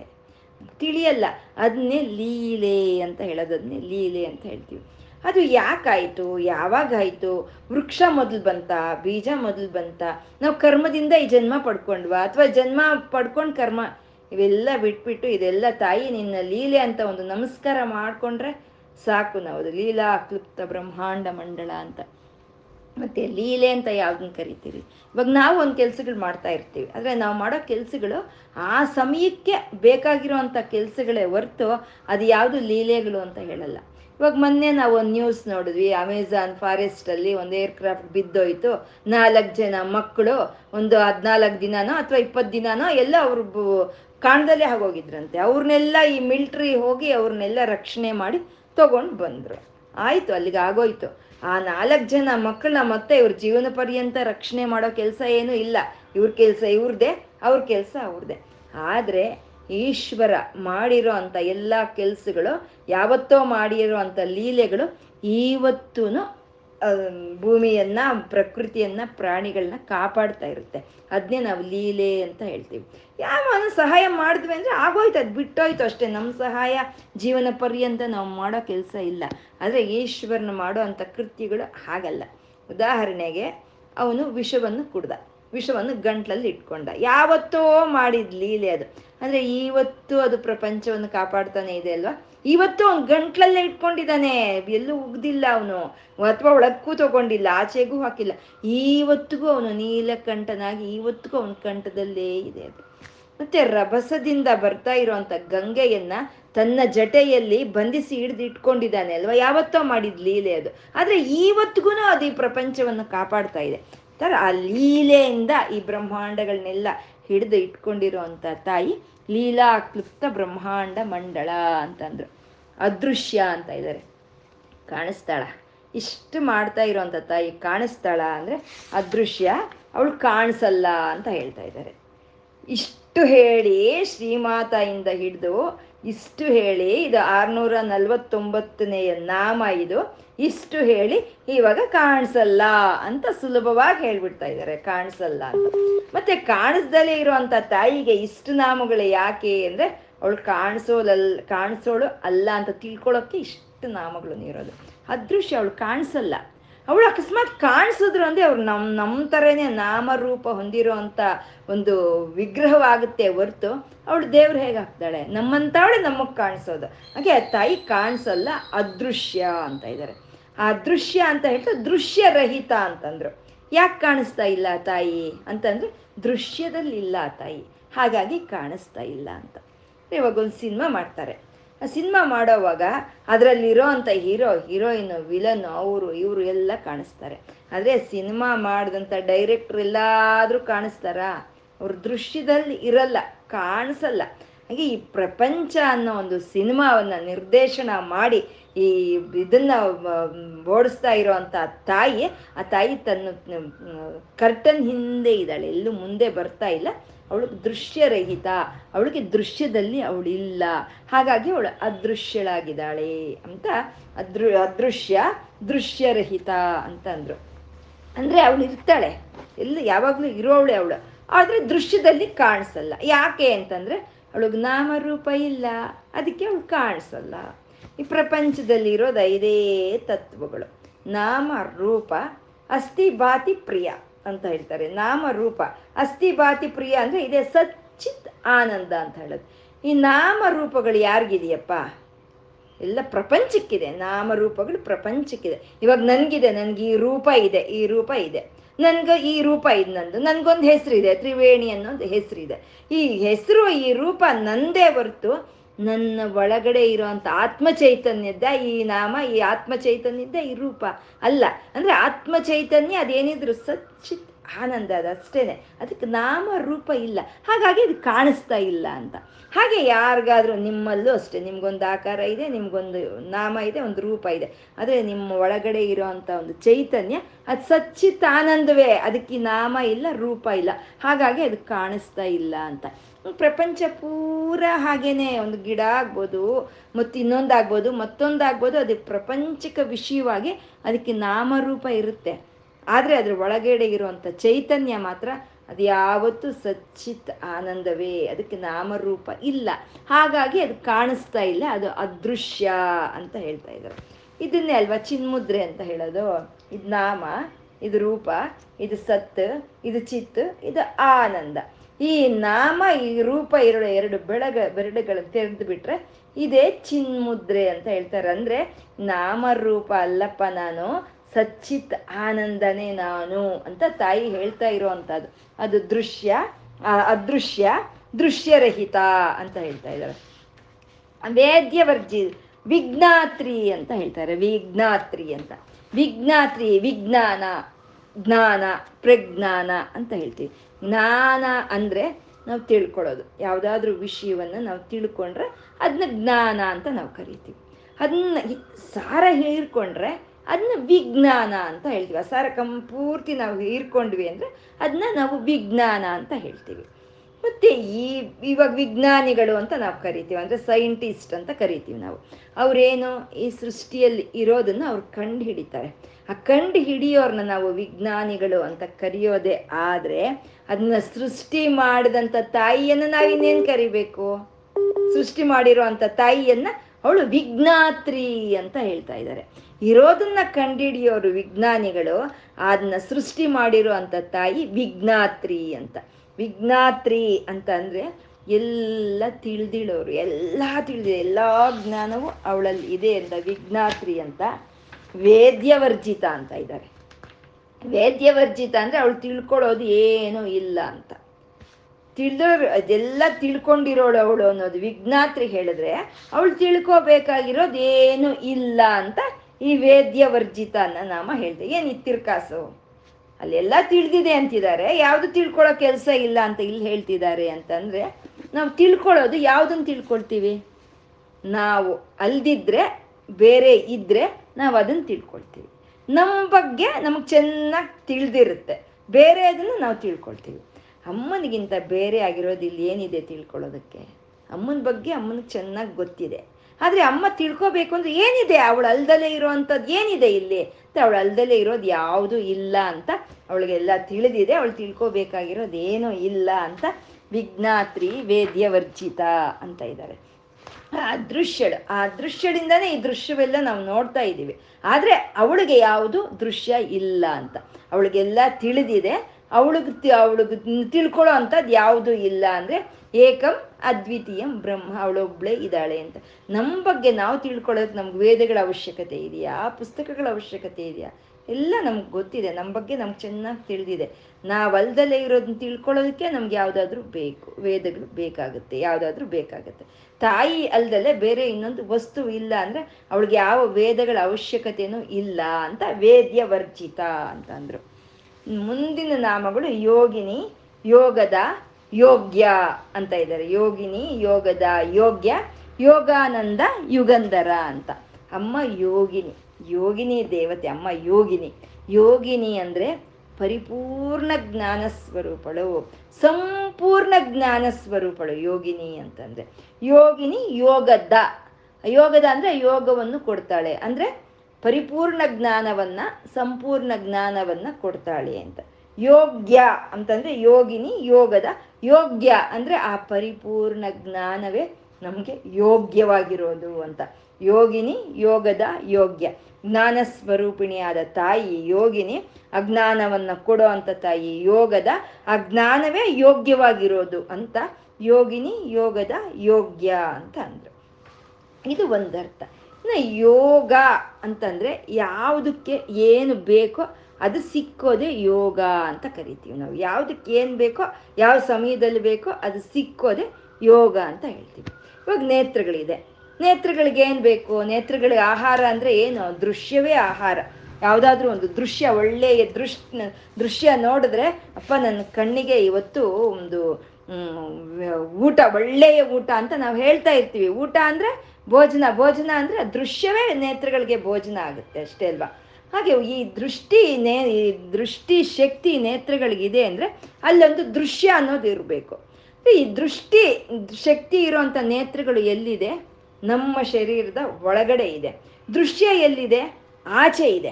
ಆ ದೃಶ್ಯಕ್ಕೂ, ಈ ನೇತ್ರಗಳಿಗೂ ಯೋಗವನ್ನು ಕೂಡಿಸೋ ಅಂತ ತಾಯಿ ಯೋಗಿನಿ ಅಂತ ಹೇಳೋದು. ಇಲ್ಲಾಂದ್ರೆ ಯಾಕೆ, ಹೇಗೆ ನೋಡ್ತಾ ಇದೆ ನಮ್ಮ ದೃಷ್ಟಿ? ಆ ದೃಶ್ಯವನ್ನು ಹೇಗೆ ನೋಡ್ತಾ ಇದೆ? ಯಾವ್ದು ಆಕರ್ಷಿಸ್ತಾ ಇದೆ? ಅಂದರೆ ಈ ಆತ್ಮ ಚೈತನ್ಯವನ್ನು ಆಕರ್ಷಿಸ್ಕೊಳ್ತಾ ಇದೆ. ಹಾಗೆ ಇವಳೇ ಯೋಗಿನಿ. ಈ ನೇತ್ರಗಳು ಅನ್ನೋದಕ್ಕೆ ಆ ದೃಶ್ಯವನ್ನು ಸೇರಿಸಿ, ಆ ಯೋಗವನ್ನು ಕೊಟ್ಟಂತ ತಾಯಿ ಯೋಗಿನಿ ಅಂತ ಹೇಳೋದು. ಯಾವುದೋ, ಇದೀಗೆ ಎಲ್ಲದಕ್ಕೂ ಹೀಗೆ. ನಮ್ಗೆ ಇವಾಗ ಹಶ್ವಾಗ್ತಾ ಇದೆ. ಹಶ್ವಾಗ್ತಾ ಇರಬೇಕಾದ್ರೆ ನಮ್ಗೆ ಊಟ ಬರಬೇಕು. ಬರೀ ಊಟ ಇದ್ರೂ ಪ್ರಯೋಜನ ಇಲ್ಲ. ಅಶ್ವಾಗಬೇಕು. ಅಶ್ವೇ ಇಲ್ಲ ಅಂದರೆ ಮುಷ್ಟಾನ್ನ ಊಟ ಅಲ್ಲಿದ್ರು ನಾವು ಊಟ ಮಾಡೋಕ್ಕಾಗಲ್ಲ. ಅಥವಾ ಹಶ್ವಾಗ್ತಾ ಇದೆ, ಊಟ ಇಲ್ಲ ಅಂದರೂ ಆಗಲ್ಲ. ಅಶ್ವಿನ ಸಮಯಕ್ಕೆ ಆ ಊಟವನ್ನು ನಮ್ಮ ಹತ್ರಕ್ಕೆ ಯಾರು ತರ್ತಾ ಇದ್ದಾರೆ? ಆ ಯೋಗಿನಿ ಆ ಯೋಗಿನಿ ದೇವತೆ, ಅವಳು ಯೋಗದ ಆ ಯೋಗವನ್ನು ಕೂಡಿಸ್ತಾ ಇದ್ದಾಳೆ ಅಂತ. ಹಾಗೆ ಯಾವ್ದು ತಗೊಂಡ್ರು? ಒಂದು ಒಳ್ಳೆಯ ಸಂಗೀತ ಕಚೇರಿ ನಡೀತಾ ಇದೆ ಅಂದರೆ ಕಿವಿ ಕೆಲಸ ಮಾಡಬೇಕು. ಒಳ್ಳೆಯ ಸಂಗೀತ ಕಚೇರಿಯಲ್ಲಿ ನಡೀತಾ ಇದೆ ಅಂದರೆ ಮೊದಲು ಅಲ್ಲಿಗೆ ನಮ್ಮನ್ನು ತೊಗೊಂಡು ಹೋಗ್ಬೇಕು ಅವಳು. ತೊಗೊಂಡೋದ್ರೆ ಆ ಸಂಗೀತವನ್ನು ಕೇಳೋ ಅಂಥ ಯೋಗ ನಮ್ಮ ಕಿವಿಗಳಿಗೆ ಸಿಕ್ಕುತ್ತೆ. ಆ ಯೋಗವನ್ನು ಸೇರಿಸೋ ಅಂಥ ತಾಯಿನೇ ಅವಳು ಯೋಗಿನಿ. ಅವಳು ಯೋಗದ ಯೋಗ್ಯ. ಯಾವುದು ಯೋಗ್ಯವೋ ಅದನ್ನ ಕೊಡ್ತಾ ಇರ್ತಾಳೆ ಅಂತ. ಯಾವಾಗಲೂ ಅಷ್ಟೇ ನಮ್ಗೇನು ಬೇಕೋ ಅದನ್ನ ಆ ಸಮಯಕ್ಕೆ ನಮ್ಗೆ ಯೋಗ ಇದ್ದರೆ ನಮ್ಮ ಮನೆ ಬಾಗಿಲಿಗೆ ಬರುತ್ತೆ ಅದು. ಇದು ನಮಗೆಲ್ಲರಿಗೂ ಅನುಭವ ಆಗಿರುತ್ತೆ. ನಾವು ಅದಕ್ಕಾಗಿ ಪ್ರಯತ್ನನೂ ಪಟ್ಟಿರಲ್ಲ. ಅದನ್ನವಾಗಿ ಅದಕ್ಕೆ ನಾವು ನಿರೀಕ್ಷೆನೂ ಮಾಡಿರಲ್ಲ. ಆ ಯೋಗ ನಮಗಿದ್ರೆ ಅದು ನಮ್ಮ ಮನೆ ಬಾಗಿಲಿಗೆ ಬರುತ್ತೆ. ಅಕಸ್ಮಾತ್ ಆ ಯೋಗ ಇಲ್ಲ ಅಂತ ಅಂದರೆ ನಮ್ಮ ಕೈಯಲ್ಲಿರೋದು ಜಾರಿ ಹೋಗುತ್ತೆ. ಅಂದರೆ ಆ ಯೋಗವನ್ನು ಕೂಡಿಸೋ ಅಂಥ ತಾಯಿ, ಆ ತಾಯಿ ಯೋಗದ ಅಂತ. ಇದಕ್ಕೆ ಎಷ್ಟು ಉದಾಹರಣೆಗಳು ಬೇಕು? ಆಧ್ಯಾತ್ಮಿಕವಾಗಿ ಬೇಕಾ? ಪೌರಾಣಿಕವಾಗಿ ಬೇಕಾ? ಸಾಂಘಿಕವಾಗಿ ಬೇಕಾ? ಎಷ್ಟು ಈ ಯೋಗದ ಬಗ್ಗೆ ನಾವು ಎಷ್ಟು ಹೇಳ್ಕೋಬೋದು? ಆಧ್ಯಾತ್ಮಿಕವಾಗಿ ಹೇಳ್ಕೊಳ್ಳೋದಾದರೆ ಮಹಾಭಾರತದ ಯುದ್ಧ, ಆ ಶುರುವಿನ ದಿನ ತಗೊಂಡೋಗಿ ಕೃಷ್ಣ ಅರ್ಜುನನ ರಥವನ್ನು ತಗೊಂಡೋಗಿ ಆ ಕೌರವರ ಮುಂದೆ ನಿಲ್ಲಿಸ್ದ ನೋಡ್ದ ಇವು ನೋಡ್ದ ಯಾರಲ್ಲಿರೋರು?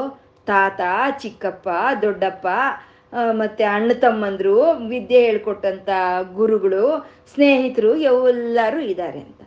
ಅವ್ರನ್ನ ನಾನು ಸಂಹಾರ ಮಾಡಬೇಕಾ? ನಾನು ಮಾಡಲ್ಲ ಯುದ್ಧ ಅಂತ ಕೂತ್ಕೊಂಡು ವಿಷಾದವನ್ನು ವ್ಯಕ್ತ ಮಾಡ್ದ ಅರ್ಜುನ. ಅವನು ವಿಷಾದವನ್ನು ವ್ಯಕ್ತ ಮಾಡಿದಾಗ ಅದು ಯೋಗವಾಯಿತು. ವಿಷಾದ ಯೋಗ, ಅರ್ಜುನನ ವಿಷಾದ ಯೋಗ ಆಯಿತು. ಅದರಿಂದ ಈ ಪ್ರಪಂಚಕ್ಕೆ ಭಗವದ್ಗೀತೆ ಅನ್ನೋ ಒಂದು ಮಹಾಗ್ರಂಥ ಅನ್ನೋದು ಬಂತು. ಅದು ಯೋಗನೇ ಅಲ್ವಾ?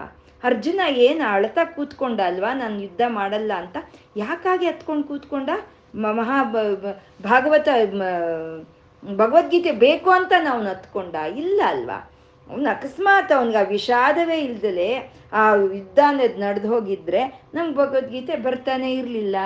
ಅಕಸ್ಮಾತ್ ಅರ್ಜುನನ ರಥಕ್ಕೆ ಸಾರತ್ವವನ್ನು ಕೃಷ್ಣ ಅಲ್ದಲೆ ಬೇರೆಯವರು ಯಾರಾದರೂ ವಹಿಸ್ಕೊಂಡಿದ್ರು, ನಮಗೆ ಇವತ್ತೆ ಬರ್ತಾ ಇರಲಿಲ್ಲ. ಭಾಗ ಭಗವದ್ಗೀತೆ ಅನ್ನೋದು ಅಂದರೆ ಅದು ಯೋಗ ಯೋಗ ಕೂಡಿ ಬಂತು. ಆ ಯೋಗ ಕೂಡಿಸಿದಂಥ ತಾಯಿನೇ ಯೋಗಿನಿ ಅಂತ ಹೇಳೋದು. ಆ ಯೋಗವನ್ನು ಕೂಡಿಸ್ತಾಳೆ ಅಂತ ಹೇಳೋದು. ಪೌರಾಣಿಕವಾಗಿ ಹೇಳಬೇಕು ಅಂದರೆ ಪರೀಕ್ಷಿತ್ ಮಹಾರಾಜ್ಗೆ ತಿಳಿಯುತ್ತೆ ತಾನಿನ್ ಏಳೇ ದಿನ ಇರೋದು ಅಂತ ತಿಳಿಯುತ್ತೆ. ಆ ಏಳು ದಿನದಲ್ಲಿ ಯಾವ ರೀತಿ ನಾನು ಈ ಕಾಲವನ್ನು ಕಳಿಬೇಕು, ಯಾವ ರೀತಿ ನಾನು ಮೋಕ್ಷವನ್ನು ಪಡ್ಕೋಬೇಕು ಹೇಳ್ರಪ್ಪ ಅಂತ ಋಷಿ ಮುನಿಗಳನ್ನ ಕೇಳಿದ್ರೆ ಎಲ್ಲರೂ ಕೈ ಎತ್ಬಿಟ್ರಂತೆ. ಏಳು ದಿನದಲ್ಲಿ ಯಾವ ಜ್ಞಾನನೂ ಪಡ್ಕೊಳಕ್ಕಾಗಲ್ಲ, ಯಾವ ಮೋಕ್ಷನೂ ಪಡ್ಕೊಳಕ್ಕಾಗಲ್ಲ, ನಮ್ಮ ಕೈಯಲ್ಲಿ ಏನೂ ಆಗಲ್ಲ ಸಹಾಯ ಮಾಡೋಕ್ಕಿಂತ ಎತ್ಬಿಟ್ರಂತೆ ಕೈ. ಅದೇ ಸಮಯದಲ್ಲಿ ಶುಕ ಮಹರ್ಷಿಗಳು ಬಂದ್ರಂತೆ ಅಲ್ಲಿ. ಶುಕ ಮಹರ್ಷಿಗಳು ಎಂಥವ್ರು ಅಂದರೆ ಒಂದು ಹಸುವಿನ ಹತ್ರ ಕರು ಹಾಲು ಕುಡಿಯೋಷ್ಟು ಹೊತ್ತು ಅವರೆಲ್ಲೂ ನಿಲ್ತಾ ಇರ್ಲಿಲ್ವಂತೆ. ಅದಕ್ಕಿಂತ ಹೆಚ್ಚಿನ ಸಮಯ ಅಲ್ಲಿ ನಿಂತರೆ ಆ ಸ್ಥಳದ ಮೇಲೆ ಬಂಧನ ಉಂಟಾಗುತ್ತೆ ಅಂತ ಅಷ್ಟು ಹೊತ್ತು ಅವ್ರು ನಿಂತಾ ಇರ್ಲಿಲ್ವಂತೆ. ಅಂತ ಅವರು ಅದೇ ಸಮಯಕ್ಕೆ ಅಲ್ಲಿ ಹೇಗೆ ಬಂದರು? ಅವ್ರು ಏಳು ದಿನ ಮುಂಚೆ ಬಂದು ಹೊರಟೋಗ್ಬೋದಿತ್ತಲ್ವಾ? ಅಥವಾ ಏಳು ದಿನ ಆದ್ಮೇಲೆ ಬರ್ಬೋದಿತ್ತಲ್ಲ? ಅದೇ ಸಮಯಕ್ಕೆ ಹೇಗೆ ಬಂದರು ಅಂತಂದ್ರೆ, ಅದು ಪರೀಕ್ಷಿತ್ ಮಹಾರಾಜನ್ ಯೋಗ ಇತ್ತು. ಆ ಮುಕ್ತಿ ಆನಂದ, ಆ ಜ್ಞಾನ ಪಡ್ಕೊಳ್ಳೋ ಅಂತ ಯೋಗ ಇತ್ತು. ಆ ಸಮಯಕ್ಕೆ ಅವರಲ್ಲಿ ಬಂದರು. ಅದನ್ನ ಕೂಡಿಸಿದಂಥ ತಾಯಿನೇ ಯೋಗದ ಯೋಗಿನಿ ಅಂತ ಹೇಳೋದವ್ರನ್ನ ತಾಯಿನೇ ಕೂಡಿಸ್ತಾಳೆ. ಆ ಸಮಯಕ್ಕೆ ಆ ಸಮಯಕ್ಕೆ ಆ ಸಮಯಕ್ಕೆ ಕೂಡಿಸ್ತಾಳೆ. ಇಂಥವು ಎಷ್ಟು ಉದಾಹರಣೆಗಳು ಅಲ್ವಾ? ವಿವೇಕ, ವಿವೇಕಾನಂದರು ಟ್ರೈನಲ್ಲಿ ಪ್ರಯಾಣ ಮಾಡ್ತಿದ್ರಂತೆ. ಪ್ರಯಾಣ ಮಾಡ್ತಿದ್ರೆ ಒಂದಿನ ಅವ್ರಿಗೆ ವಿಪರೀತವಾದ ಹಸುವು. ತಡಿಯಕ್ಕಾಗ್ದಲೇ ಇರೋ ಅಷ್ಟು ಹಸುವಂತೆ. ಆ, ಮುಂದ್ಗಡೆ ಕೂತಿರೋರು ಅವ್ರೇನೋ ತಂದ್ಕೊಂಡಿದ್ದಾರೆ, ಎಲ್ಲ ತಿಂತಾ ಇದ್ದಾರೆ, ಮಾಡ್ತಾ ಇದ್ದಾರೆ. ಇವ್ರಿಗೇನು ಕೊಡ್ಲು ಇಲ್ಲ, ಇವರ ಕೇಳ್ತಾರೆ. ಕೇಳಲಿಲ್ಲ ಇವರು ಇವರು ಸುಮ್ಮನೆ ಇದ್ರಂತೆ. ಸರಿ, ಯಾವುದೋ ಒಂದು ಸ್ಟೇಷನ್ ಬಂತು, ಅವ್ರು ಇಳಿದ್ರು ಕೆಳಕ್ಕೆ. ಇಳಿದು ಬಂದು ಬೆಂಚ್ ಮೇಲೆ ಕೂತ್ಕೊಂಡ್ರಂತೆ, ತಡಿಯೋಕ್ಕಾಗ್ತಿಲ್ಲ, ಅಷ್ಟು ಹಸುವು. ಸುಮ್ಮನೆ ಕಣ್ಮುಚ್ಕೊಂಡು ಧ್ಯಾನ ಮಾಡ್ತಾ ಕೂತ್ಬಿಟ್ರಂತೆ ಅವರು. ಕೂತ್ಬಿಟ್ರೆ ಯಾರೋ ಬಂದು ಎಬ್ಬಿಸ್ದಂಗೆ ಆಯ್ತಂತೆ ಹಿಂಗೆ ತಟ್ಟೆ ಎಬ್ಬಿಸಿದ್ರಂತೆ. ನೋಡಿದ್ರೆ ಒಂದು ತಟ್ಟೆ ತುಂಬ ಆಹಾರ ಪದಾರ್ಥಗಳು, ವಿಧ ವಿಧವಾದ ಆಹಾರ ಪದಾರ್ಥಗಳನ್ನು ಇಟ್ಕೊಂಡು ಅವನು ತಟ್ಟೆಯನ್ನು ತೊಗೊಂಡು ಬಂದು ಕೊಡ್ತಾ ಇದ್ದಾನೆ ಅಂತೆ. ಯಾರು ನೀನು? ನೀನು ಯಾಕೆ ಕೊಡ್ತಾ ಇದೀಯಾ? ಅಂದರೆ ನಾನೊಬ್ಬ ಹೋಟೆಲ್ ಮಾಲೀಕ. ಮಲ್ಕೊಂಡಿದ್ದೆ. ಮಲ್ಕೊಂಡಾಗ ಶ್ರೀರಾಮ ನನ್ನ ಭಕ್ತ, ನನ್ನ ಅತ್ಯಂತ ಭಕ್ತನು ಇಂಥ ಕಡೆ ಕೂತಿದ್ದಾನೆ. ಹಸುವಿಗೆ ಒದ್ದಾಡ್ತಾ ಇದ್ದಾನೆ. ನೀನು ತೊಗೊಂಡೋಗಿ ಊಟ ಕೊಡು ಅಂತ ಹೇಳ್ದಂಗೆ ಆಯಿತು ಕನಸಲ್ಲಿ. ಎದ್ದು ಕೂತ್ಕೊಂಡೆ. ಕೂತ್ಕೊಂಡ್ರೆ ಯೋ ಕನಸು ಏನೋ ಬಂತು ಅಂತ ಮಲ್ಕೊಂಡ್ರೆ ಮತ್ತೆ ಬಂದು ಎಚ್ಚರ ಮಾಡ್ದ? ರಾಮ, ಇನ್ನೂ ಹೋಗ್ಲಿಲ್ಲ, ಹೋಗು. ಅಂತ ನೀನು ಎಲ್ಲಿದೀಯ ಅಂತ ಹೇಳ್ದ ಅಂತ ಹೇಳಿ ಆ ಊಟ ಕೊಟ್ಟನಂತೆ ಅವಾಗ ಅವ್ರು ಬರ್ಕೊಂಡಿದ್ದಾರೆ. ಇದು ಸುಮ್ಮನೆ ಕತೆ ಅಲ್ಲ, ಕಾಕಂಡ್ ಸ್ಟೋರಿ ಅಲ್ಲ ಇದು. ಅವರು ವಿವೇಕಾನಂದರು ಅವರು ಒಂದು ಇದ್ರಲ್ಲಿ ಬರ್ಕೊಂಡಿದ್ದಾರೆ ಅವ್ರ ಈ ಅನುಭವನ. ಹಾಗೆ ಶ್ರೀರಾಮ ಇವರ ಹಸುವಿನ ಹೊತ್ತಿಗೆ ಆ ಊಟವನ್ನು ಕಳಿಸ್ತಾ. ಹಾಗೆ ಆ ತಾಯಿ ಯೋಗಿನಿ ಯೋಗದ ಯೋಗ್ಯ. ಯಾವ ಸಮಯಕ್ಕೆ ಏನು ಬೇಕೋ ಅದನ್ನು ಒದಗಿಸ್ತಾಳೆ. ನಮ್ಗೆ ಯಾವುದು ಯೋಗ್ಯವೋ ಅದನ್ನು ಒದಗಿಸ್ತಾಳೆ ಅವಳು. ನಾವು ಅನ್ಕೊಳ್ತಾ ಇರ್ತೀವಿ, ಅಯ್ಯೋ ನಮ್ಗೆ ಅದು ಕೊಡಬೇಕಾಗಿತ್ತು, ಇದು ಕೊಡಬೇಕಾಗಿತ್ತು, ಹೀಗೆ ಮಾಡಬಾರ್ದಿತ್ತು, ಹಾಗೆ ಮಾಡಬಾರ ಅನ್ಕೊಳ್ತೀವಿ. ಆದರೆ ನಮಗೆ ಇದೇ ಯೋಗ್ಯ, ನಮಗೆ ಇದೇ ನಮಗೆ ಒಂದು ಶ್ರೇಯಸ್ಸನ್ನು ಕೊಡುತ್ತೆ. ಹಾಗಾಗಿ ಹೀಗಿಟ್ಟಿದ್ದಾಳೆ ಆ ತಾಯಿ ನಮ್ಮನ್ನ ಅಷ್ಟೇ, ಅಲ್ವಾ? ನಮ್ಗೆ ಬರಬೇಕು ಅಂದರೆ ಅದು ಹೇಗಿದ್ರು ಬರುತ್ತೆ. ಅದು ಹೇಗಿದ್ರು ಬರೋದು ಆ ತಾಯಿ ನಮ್ಗೆ ತಂದುಕೊಳ್ತಾಳೆ ಅಂತ ಅನ್ನೋದನ್ನೇ ಯೋಗಿನಿ ಯೋಗದ ಯೋಗ್ಯ ಅಂತ ಹೇಳ್ತಾಳೆ ಯೋಗಾನಂದ ಯುಗಂಧರ ಅಂತ ಇದ್ದಾರೆ. ಯೋಗಾನಂದ ಯಾವಾಗ ಎಲ್ಲವೂ ಆ ತಾಯಿಯ ಒಂದು ಸಂಕಲ್ಪದಂತೆ ನಡ್ಕೊಂಡು ಹೋಗ್ತಾ ಇದೆ. ಎಲ್ಲಕ್ಕೂ ಆ ತಾಯಿನೇ ಕಾರಣ ಅಂತ ನಾವು ತಿಳ್ಕೊಂಡ್ಬಿಟ್ರೆ ಅವಾಗ ನಮ್ಗೆ ಆಗುವಂಥ ಆನಂದ, ಅದು ಯೋಗಾನಂದ ಅದು. ಆ ಯೋಗ, ಆ ಕೂಡಿಸಿದಾಳೆ ಆ ತಾಯಿ ಅಂತ ನಾವು ತಿಳ್ಕೊಳ್ಳೋದೆ ಯೋಗಾನಂದ ಅಂತ ಹೇಳೋದು. ಯೋಗಾನಂದ ಅಂತಂದರೆ ಈ ಜೀವಾತ್ಮ ಹೋಗಿ ಆ ಪರಮಾತ್ಮನ ಜೊತೆ ಯೋಗವನ್ನು ಪಡ್ಕೊಂಡ್ರೆ ಈ ಜೀವಾತ್ಮ ಹೋಗಿ ಆ ಪರಮಾತ್ಮನ ಜೊತೆ ಐಕ್ಯವಾದರೆ ಆವಾಗ ಸಿಕ್ಕುವಂಥ ಆನಂದವೇ ಯೋಗಾನಂದ ಅಂತ. ಆ ಯೋಗಾನಂದ ಸ್ವರೂಪಿಣಿ ಆ ತಾಯಿ ಯೋಗಾನಂದ ಅಂತ. ಯುಗಂಧರ ಅಂತ ಇದ್ದಾರೆ. ಯುಗಂಧರ ಅಂತಂದರೆ ಯುಗ ಯುಗ, ಯುಗಳ ಗೀತೆ ಅಂತೀವಿ. ಅಂದರೆ ಏನು? ಡ್ಯೂಯೆಟ್ ಅಂತೀವಿ. ಅಂದರೆ ಇಬ್ಬರು ಹಾಡೋದನ್ನ ಯುಗಳ ಗೀತೆ ಅಂತ. ಹಾಗೆ ಯುಗಂಧರ ಅಂದರೆ ಎರಡನ್ನ ಸೇರಿಸಿ ಹಿಡ್ದಿಟ್ಕೊಂಡಿರೋ ಅಂಥ ತಾಯಿ ಯುಗಂಧರ ಅಂತ. ಏನು ಎರಡು? ಎರಡು ಏನು ಅಂತಂದರೆ ನಾನು ಅನ್ನೋದು ಎಲ್ಲರಿಗೂ ಇದೆ. ನಾನು ಅನ್ನೋದಿನ ಮೇಲೆ ಪ್ರಪಂಚ ಅನ್ನೋದು ಇರುತ್ತೆ. ಪ್ರತಿಯೊಬ್ಬರಿಗೂ ನಾನು ಪ್ರಪಂಚ ನಾನು ಪ್ರಪಂಚ ಅನ್ನೋದು ಎರಡು ಪ್ರತಿಯೊಬ್ಬರಿಗೂ ಇರುತ್ತೆ ಅಲ್ವಾ? ಇವಾಗ ನಾನು ಅನ್ನೋದೇ ಇಲ್ಲ ಅಂದರೆ ಪ್ರಪಂಚನೇ ಇಲ್ಲ. ಈ ಪ್ರಪಂಚ ಎಲ್ಲಿ ಹೋದ್ರೆ ನಮಗಿನ್ನೇ ನಾನು ಅನ್ನೋದಿಲ್ಲ ಅಂದರೆ. ಇವಾಗ ಈ ಪ್ರಪಂಚದ ಜೊತೆ ಈ ರೀತಿ ನಾವು ಬಾಂಧವ್ಯ ಬೆಳೆಸ್ಕೊಂಡಿರ್ತೀವಿ, ರಾತ್ರಿ ಮಲಗ್ತೀವಿ, ಅಲ್ಲಿ ನಾನು ಅನ್ನೋದೇ ಇಲ್ಲ. ಅಂದಮೇಲೆ ಪ್ರಪಂಚ ಎಲ್ಲಿರುತ್ತೆ? ಪ್ರಪಂಚನೂ ಇರಲ್ಲ. ಅಂದರೆ ನಾನು ಅನ್ನೋದು ಯಾವಾಗಿರುತ್ತೋ ಈ ಪ್ರಪಂಚನೂ ಇರುತ್ತೆ. ಅಂದರೆ ನಾನು ಅನ್ನೋದ್ರಲ್ಲೇ ನಾವು ನೋಡೋ ಅಂಥ ನೇತ್ರಗಳು, ನಾವು ಕೇಳಿಸ್ಕೊಳ್ಳೋ ಅಂಥ ಕಿವಿಗಳು, ನಾವು ವಾಸನೆ ತಗೊಳ್ಳೋ ಅಂಥ ಮೂಗು, ಇವೆಲ್ಲ ನಾನು ಅನ್ನೋದ್ರಲ್ಲಿ ಇದೆ ಇದಕ್ಕೆ ಬೇಕಾಗಿರೋ ಅಂಥ ದೃಶ್ಯವಾಗ್ಬೋದು, ಶಬ್ದವಾಗ್ಬೋದು, ಪರಿಮಳವಾಗ್ಬೋದು ಪ್ರಪಂಚದಲ್ಲಿ ಇದೆ ಆ ಎರಡನ್ನು ಯಾರು ಧರಿಸಿ ಇದ್ದಾಳ? ಆ ತಾಯಿನೇ ಯುಗಂಧರ ಅಂತ. ಅಂದರೆ ಇಲ್ಲಿ ನಾನು ಅನ್ನೋದನ್ನ, ಪ್ರಪಂಚವನ್ನ ಎರಡನ್ನ ಆ ತಾಯಿ ಧರಿಸಿದಾಳೆ ಅಂತ. ಧರಿಸಿದಾಳೆ ಅಂದರೆ ಏನೋ ಶರ್ಟೋ ಸೀರೆನೋ ಹಾಕ್ಕೊಂಡಿದ್ದಾಳೆ ಅಂತ ಅಲ್ಲ ಅರ್ಥ. ಅಥವಾ ತಲೆ ಮೇಲೆ ಎತ್ಕೊಂಡು ಹೋಗ್ತಾ ಇದ್ದಾಳೆ ಅಂತ ಅಲ್ಲ. ನಾನು ಅನ್ನೋದನ್ನ ಈ ಪ್ರಪಂಚವನ್ನ ಎರಡರ ಹೊಣೆಯನ್ನ ಆ ತಾಯಿ ಹೊತ್ತಿದ್ದಾಳೆ. ಇದೆಲ್ಲದಕ್ಕೂ ಜವಾಬ್ದಾರಿ ಬಾ ಒಂದು ತಾನೇ ತಗೊಂಡಿದ್ದಾಳೆ. ಇದೆಲ್ಲ ತಾನೇ ಮಾಡ್ತಾ ಇದ್ದಾಳೆ ಅನ್ನೋದು ಯುಗಂಧರ ಅನ್ನೋದು. ನಾಸ್ತಿಕರಾಗಿರ್ಬೋದು. ನಾಸ್ತಿಕರಿಗೂ ಸಹಿತ ಅವ್ರಿಗೂ ನಾನು ಅನ್ನೋದು ಇರುತ್ತೆ, ಪ್ರಪಂಚ ಅನ್ನೋದು ಇರುತ್ತೆ, ಅವ್ರಿಗೂ ಇರುತ್ತೆ. ಆದರೆ ನಾನು ಈ ಪ್ರಪಂಚಕ್ಕೆ ಯೋಗ ಕೂಡಿಸಿರೋಳು ಒಬ್ಳಿದಾಳೆ ಅನ್ನೋದು ಮಾತ್ರ ಅವಳು ತಿಳಿದಿರಲ್ಲ ಅಷ್ಟೆ. ಇದು ಯುಗಂಧರ, ಇದನ್ನು ತಾನೇ ಇದು ಧರಿಸಿದಾಳೆ ಅಂತ. ಮತ್ತು ಯುಗ, ಯುಗಂಧರ ಅಂದರೆ ಕಾಲ ಸ್ವರೂಪಿಣಿ ತಾಯಿ. ಕಾಲ ಅಂದರೆ ನಮಗೆ ನೋಡಿ ಒಂದು ದಿನ ಅಂತಂದರೆ ರಾತ್ರಿ ಹಗಲು, ಎರಡಿರುತ್ತೆ. ಒಂದು ವರ್ಷ ಅಂದರೆ ಉತ್ತರಾಯಣ, ದಕ್ಷಿಣಾಯನ ಇರುತ್ತೆ. ಒಂದು ಮಾಸ ಅಂದರೆ ಶುಕ್ಲ ಪಕ್ಷ, ಕೃಷ್ಣ ಪಕ್ಷ ಅಂತ ಇರುತ್ತೆ. ಈಗ ಎರಡೆರಡು ಎರಡೆರಡು ಸೇರಿ ಇರುವಂಥದ್ದನ್ನೇ ಕಾಲಸ್ವರೂಪ ಅಂತ ಹೇಳ್ತೀವಿ. ಯುಗಂಧರ ಅಂತ. ಅಂದರೆ ಒಂದು ಯುಗವನ್ನೇ ಧರಿಸಿಲ್ಲ ತಾಯಿ. ಸಹಸ್ರ ಕೋಟಿ ಯುಗದಾರಿಣ್ಯ ನಮಃ ಅಂತ ವಿಷ್ಣು ಸಹಸ್ರನಾಮ ಹೇಳುತ್ತೆ ಅಲ್ವಾ ಹಾಗೆ ಈ ಸಹಸ್ರ ಕೋಟಿ ಯುಗಗಳನ್ನು ಯಾವ ತಾಯಿ ಧರಿಸಿ ಇದ್ದಾಳ? ಆ ತಾಯಿ ಯುಗಂಧರ ಅಂತಂದ್ರು. ಯುಗಂಧರ ಅಂತಂದ್ರೆ ಶ್ರೀಚಕ್ರವನ್ನೇ ಯುಗಂಧರ ಅಂತ ಹೇಳ್ತಾರೆ. ಏಕೆಂದರೆ ಶ್ರೀಚಕ್ರ ಎರಡನ್ನು ಧರಿಸಿದೆ. ಶಿವ ಶಕ್ತಿ. ಎರಡನ್ನು ಧರಿಸಿರೋ ಶ್ರೀಚಕ್ರ ಅಲ್ವಾ? ಬಿಂದು ಅಂತಂದ್ರೆ ಅಲ್ಲಿ ಶಿವ ಶಕ್ತೈಕ್ಯವಾಗಿ ಇರೋ ಅಂಥದ್ದು ನಾವು ಹೇಳ್ಕೊಂಡಿದ್ವಿ. ಐದು ತ್ರಿಕೋಣಗಳು ಶಿವನದಾದರೆ ನಾಲ್ಕು ತ್ರಿಕೋಣಗಳು ಅಮ್ಮನವ್ರದ್ದು ಅಂತ ನಾವು ಹೇಳ್ಕೊಂಡಿದ್ದೀವಿ ಅಲ್ವಾ? ಶ್ರೀಚಕ್ರ ಅಂದರೆ ಇಬ್ಬರದು ಶ್ರೀಚಕ್ರ, ಶಿವಯೋರ್ವರ್ಭು ಅಂತ. ಇಬ್ಬರು ಶರೀರವೇ ಶ್ರೀಚಕ್ರ ಅಂತ ಹೇಳೋಂಥ, ಅದೇ ಯುಗಂಧರ ಅಂತ. ಆ ಶ್ರೀಚಕ್ರದಲ್ಲಿ ಇರೋ ಅಂಥ ದೇವತೆಗಳೇ ಯೋಗಿನಿ ದೇವತೆಗಳು ಅಂತ ಹೇಳೋದು. ನಾವು ಇದನ್ನೇ ಡಾಕಿಣಿ, ರಾಕಿಣಿ, ಲಾಕಿಣಿ, ಕಾಕಿಣಿ, ಸಾಕಿಣಿ, ಹಾಕಿಣಿ ಅಂತ ನಾವು ಹೇಳ್ಕೊಂಡಿದ್ವಿ. ಇವೆಲ್ಲ ಧಾತು ದೇವತೆಗಳು. ಇವರೆಲ್ಲ ಈ ಧಾತು ದೇವತೆಗಳೆಲ್ಲ ನಮ್ಮ ಶರೀರದಲ್ಲಿ ಯೋಗಿನಿಯಾಗಿ ಇದ್ದುಕೊಂಡು ಈ ಶರೀರಕ್ಕೆ ಯಾವ್ಯಾವ ಏನೇನು ಬೇಕೋ ಆ ಯೋಗವನ್ನು ಕೂಡಿಸಿ ಇಡ್ತಾ ಇದ್ದಾರೆ. ಹಾಗೆ ಶ್ರೀಚಕ್ರದಲ್ಲಿ ಬರೋ ಅಂತ ಆ ಲಲಿತಾಂಬೆನೆ ಅವಳೇ ಪ್ರಕ್ತಯೋಗಿನಿ ಗುಪ್ತಯೋಗಿನಿ ಗುಪ್ತತರ ಯೋಗಿನಿ, ಸಂಪ್ರದಾಯ ಯೋಗಿನಿ, ನಿಗರ್ಭ ಯೋಗಿನಿ, ರಹಸ್ಯ ಯೋಗಿನಿ, ಪರಾಪರ ರಹಸ್ಯ ಯೋಗಿನಿ ಅಂತ ಹೇಳ್ತಾರೆ. ಈ ಎಲ್ಲ ಯೋಗಿನಿ ದೇವತೆಗಳನ್ನ, ಅಂದ್ರೆ ಅರವತ್ನಾಲ್ಕು ಕೋಟಿ ಯೋಗಿನಿ ದೇವತೆಗಳನ್ನ ಹೊಂದಿರೋ ಅಂತ ಆ ತಾಯಿನೇ ಅವಳು ಯೋಗಿನಿ. ಅವಳು ಪರಿಪೂರ್ಣ ಜ್ಞಾನ ಸ್ವರೂಪಿಣಿ. ಅವಳು ಯೋಗದ ಆ ಯೋಗವನ್ನು ಕೊಡ್ತಾಳೆ. ಈ ಶರೀರ ಕೆಲಸ ಮಾಡಬೇಕು ಅಂದರೆ ಈ ಅರವತ್ನಾಲ್ಕು ಕೋಟಿ ಯೋಗಿನಿ ದೇವತೆಗಳು ಕೆಲಸ ಮಾಡಬೇಕು. ಯಾರೊಬ್ಬರು ಕೆಲಸ ಮಾಡಲಿಲ್ಲ ಅಂದ್ರೆ ಈ ಶರೀರ ನಡೆಯಲ್ಲ. ಅಂದರೆ ಈ ಶರೀರಕ್ಕೂ ಅರವತ್ನಾಲ್ಕು ಕೋಟಿ ಯೋಗಿನಿ ದೇವತೆಗಳಿಗೆ ಯೋಗವನ್ನು ಕೂಡಿಸೋ ಅಂಥ ತಾಯಿನೇ ಯೋಗಿನಿ ಅಂತ ಹೇಳೋದು. ಯೋಗಿನಿ, ಯುಗಂಧರ ಯೋಗಿನಿ ಅಂತ. ಇಚ್ಛಾಶಕ್ತಿ, ಜ್ಞಾನಶಕ್ತಿ, ಕ್ರಿಯಾಶಕ್ತಿ ಸ್ವರೂಪಿಣಿ ಅಂತ ಇದ್ದಾರೆ.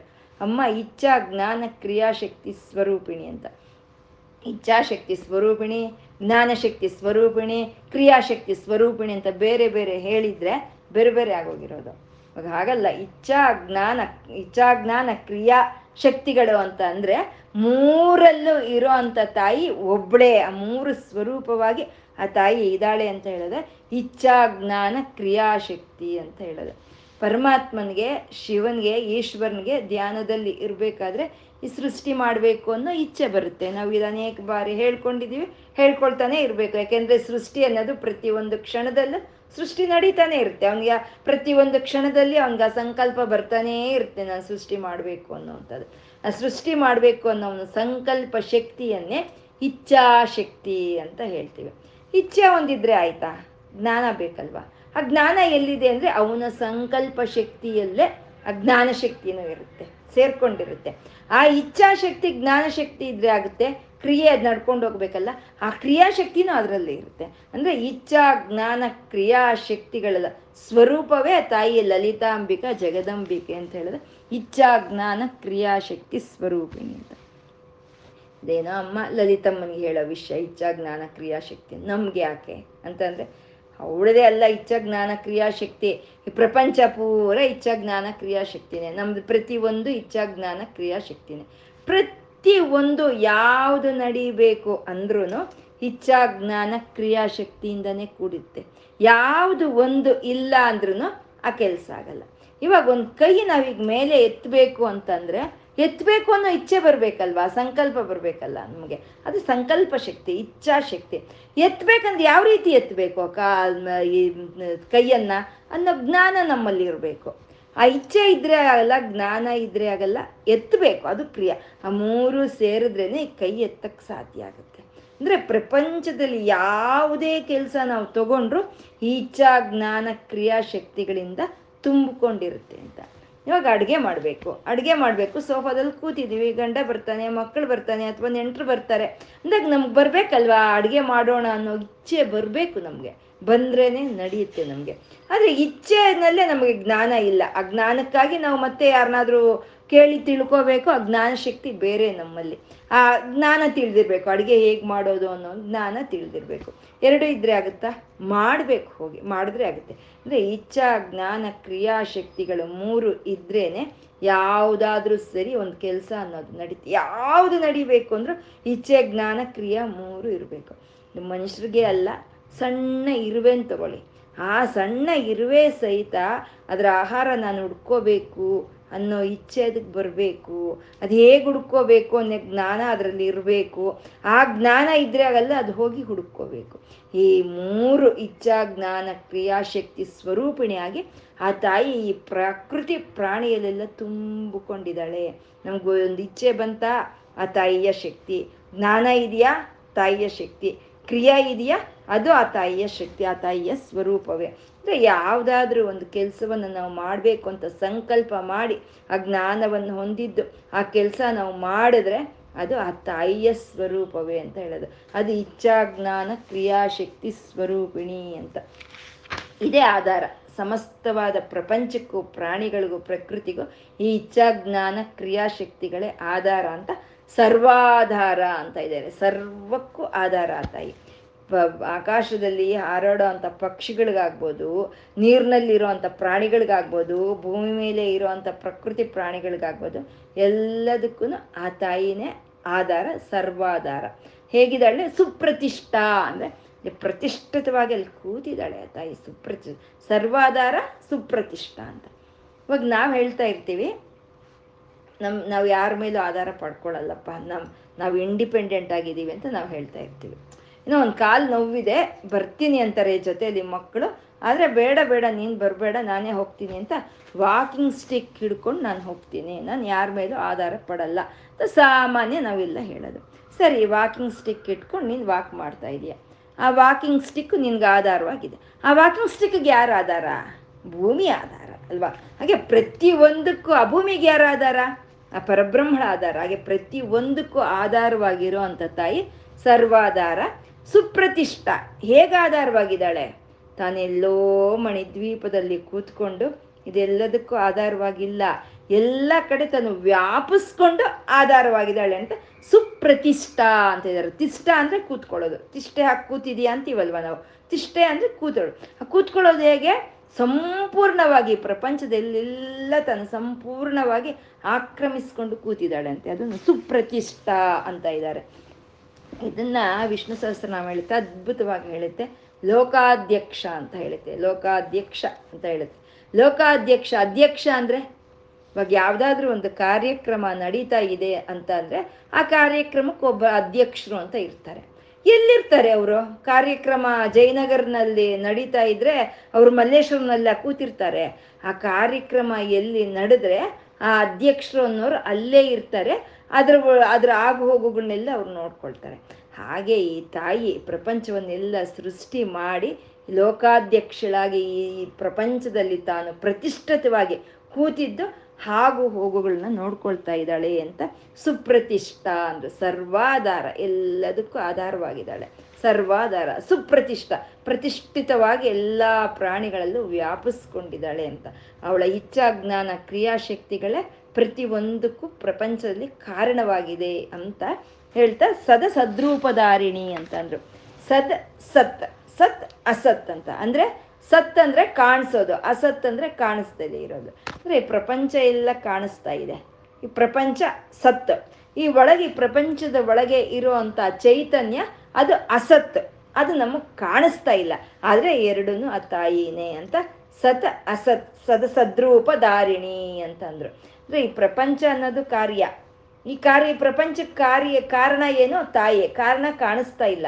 ಆದರೆ ಕಾರ್ಯವು ತಾನೇ ಕಾರಣವು ತಾನೇ ಅಂತ ಹೇಳ್ತಾ ಸದಸದ್ರೂಪ ದಾರಿಣಿ ಅಂತಂದ್ರು. ಮತ್ತೆ ನಿರ್ಗುಣಾಕಾರ ಕಾಣಿಸಲ್ಲ. ಕಾಣಿಸ್ದಲ್ಲೇ ಇರೋದನ್ನ ಅಸತ್ ಅಂತ ಹೇಳ್ತಾ ಇದ್ದಾರೆ ಸಗುಣಾಕಾರ ಕಾಣಿಸುತ್ತೆ. ಸಗುಣಾಕಾರವು ಅವಳೆ, ನಿರ್ಗುಣಾಕಾರವು ಅವಳೆ ಅಂತ ಸದಸದ್ರೂಪ ದಾರಿಣಿ ಧಾರಿಣಿ ಅಂತಂದ್ರು ಕೊನೆಗೂ ನಿರ್ಗುಣಾಕಾರವನ್ನು ಹೇಳ್ತಾ ಹೇಳ್ತಾ ಹೇಳ್ತಾ ಅವರ ಆ ಸಗುಣಾಕಾರವನ್ನು ತಂದೆ ತರ್ತಾರೆ ವಶಿನ್ಯಾದಿ ವಾಗ್ದೇವತೆಯರು. ಇಲ್ಲಿ ಎರಡು ತಾನೇ ಅಂತ ಸದ ಸದ್ರೂಪಧಾರಿಣಿ ಅಂತ ಹೇಳಿದರು. ಹಾಗೆ ಇಚ್ಛಾ, ಜ್ಞಾನ ಕ್ರಿಯಾಶಕ್ತಿ ಸ್ವರೂಪಿಣಿಯಾದಂಥ ತಾಯಿ ಆ ಯಾರಿಗೆ ಯಾವುದು ಯೋಗವಾಗಿ ಇರುತ್ತೋ ಅದನ್ನ ಕೊಡೋ ಅಂತ ಯೋಗಿನಿಗೆ ಒಂದು ನಮಸ್ಕಾರವನ್ನು ತಿಳಿಸ್ಕೊಳ್ತಾ ಏನು ಹೇಳ್ಕೊಂಡಿದ್ದೀವೋ ಅದನ್ನ ಶಿವಶಕ್ತಿಯರಿಗೆ ಒಂದು ನಮಸ್ಕಾರದೊಂದಿಗೆ ಅರ್ಪಣೆ ಮಾಡ್ಕೊಳ್ಳೋಣ. ಸರ್ವಂ ಶ್ರೀ ಲಲಿತಾರ್ಪಣಮಸ್ತು.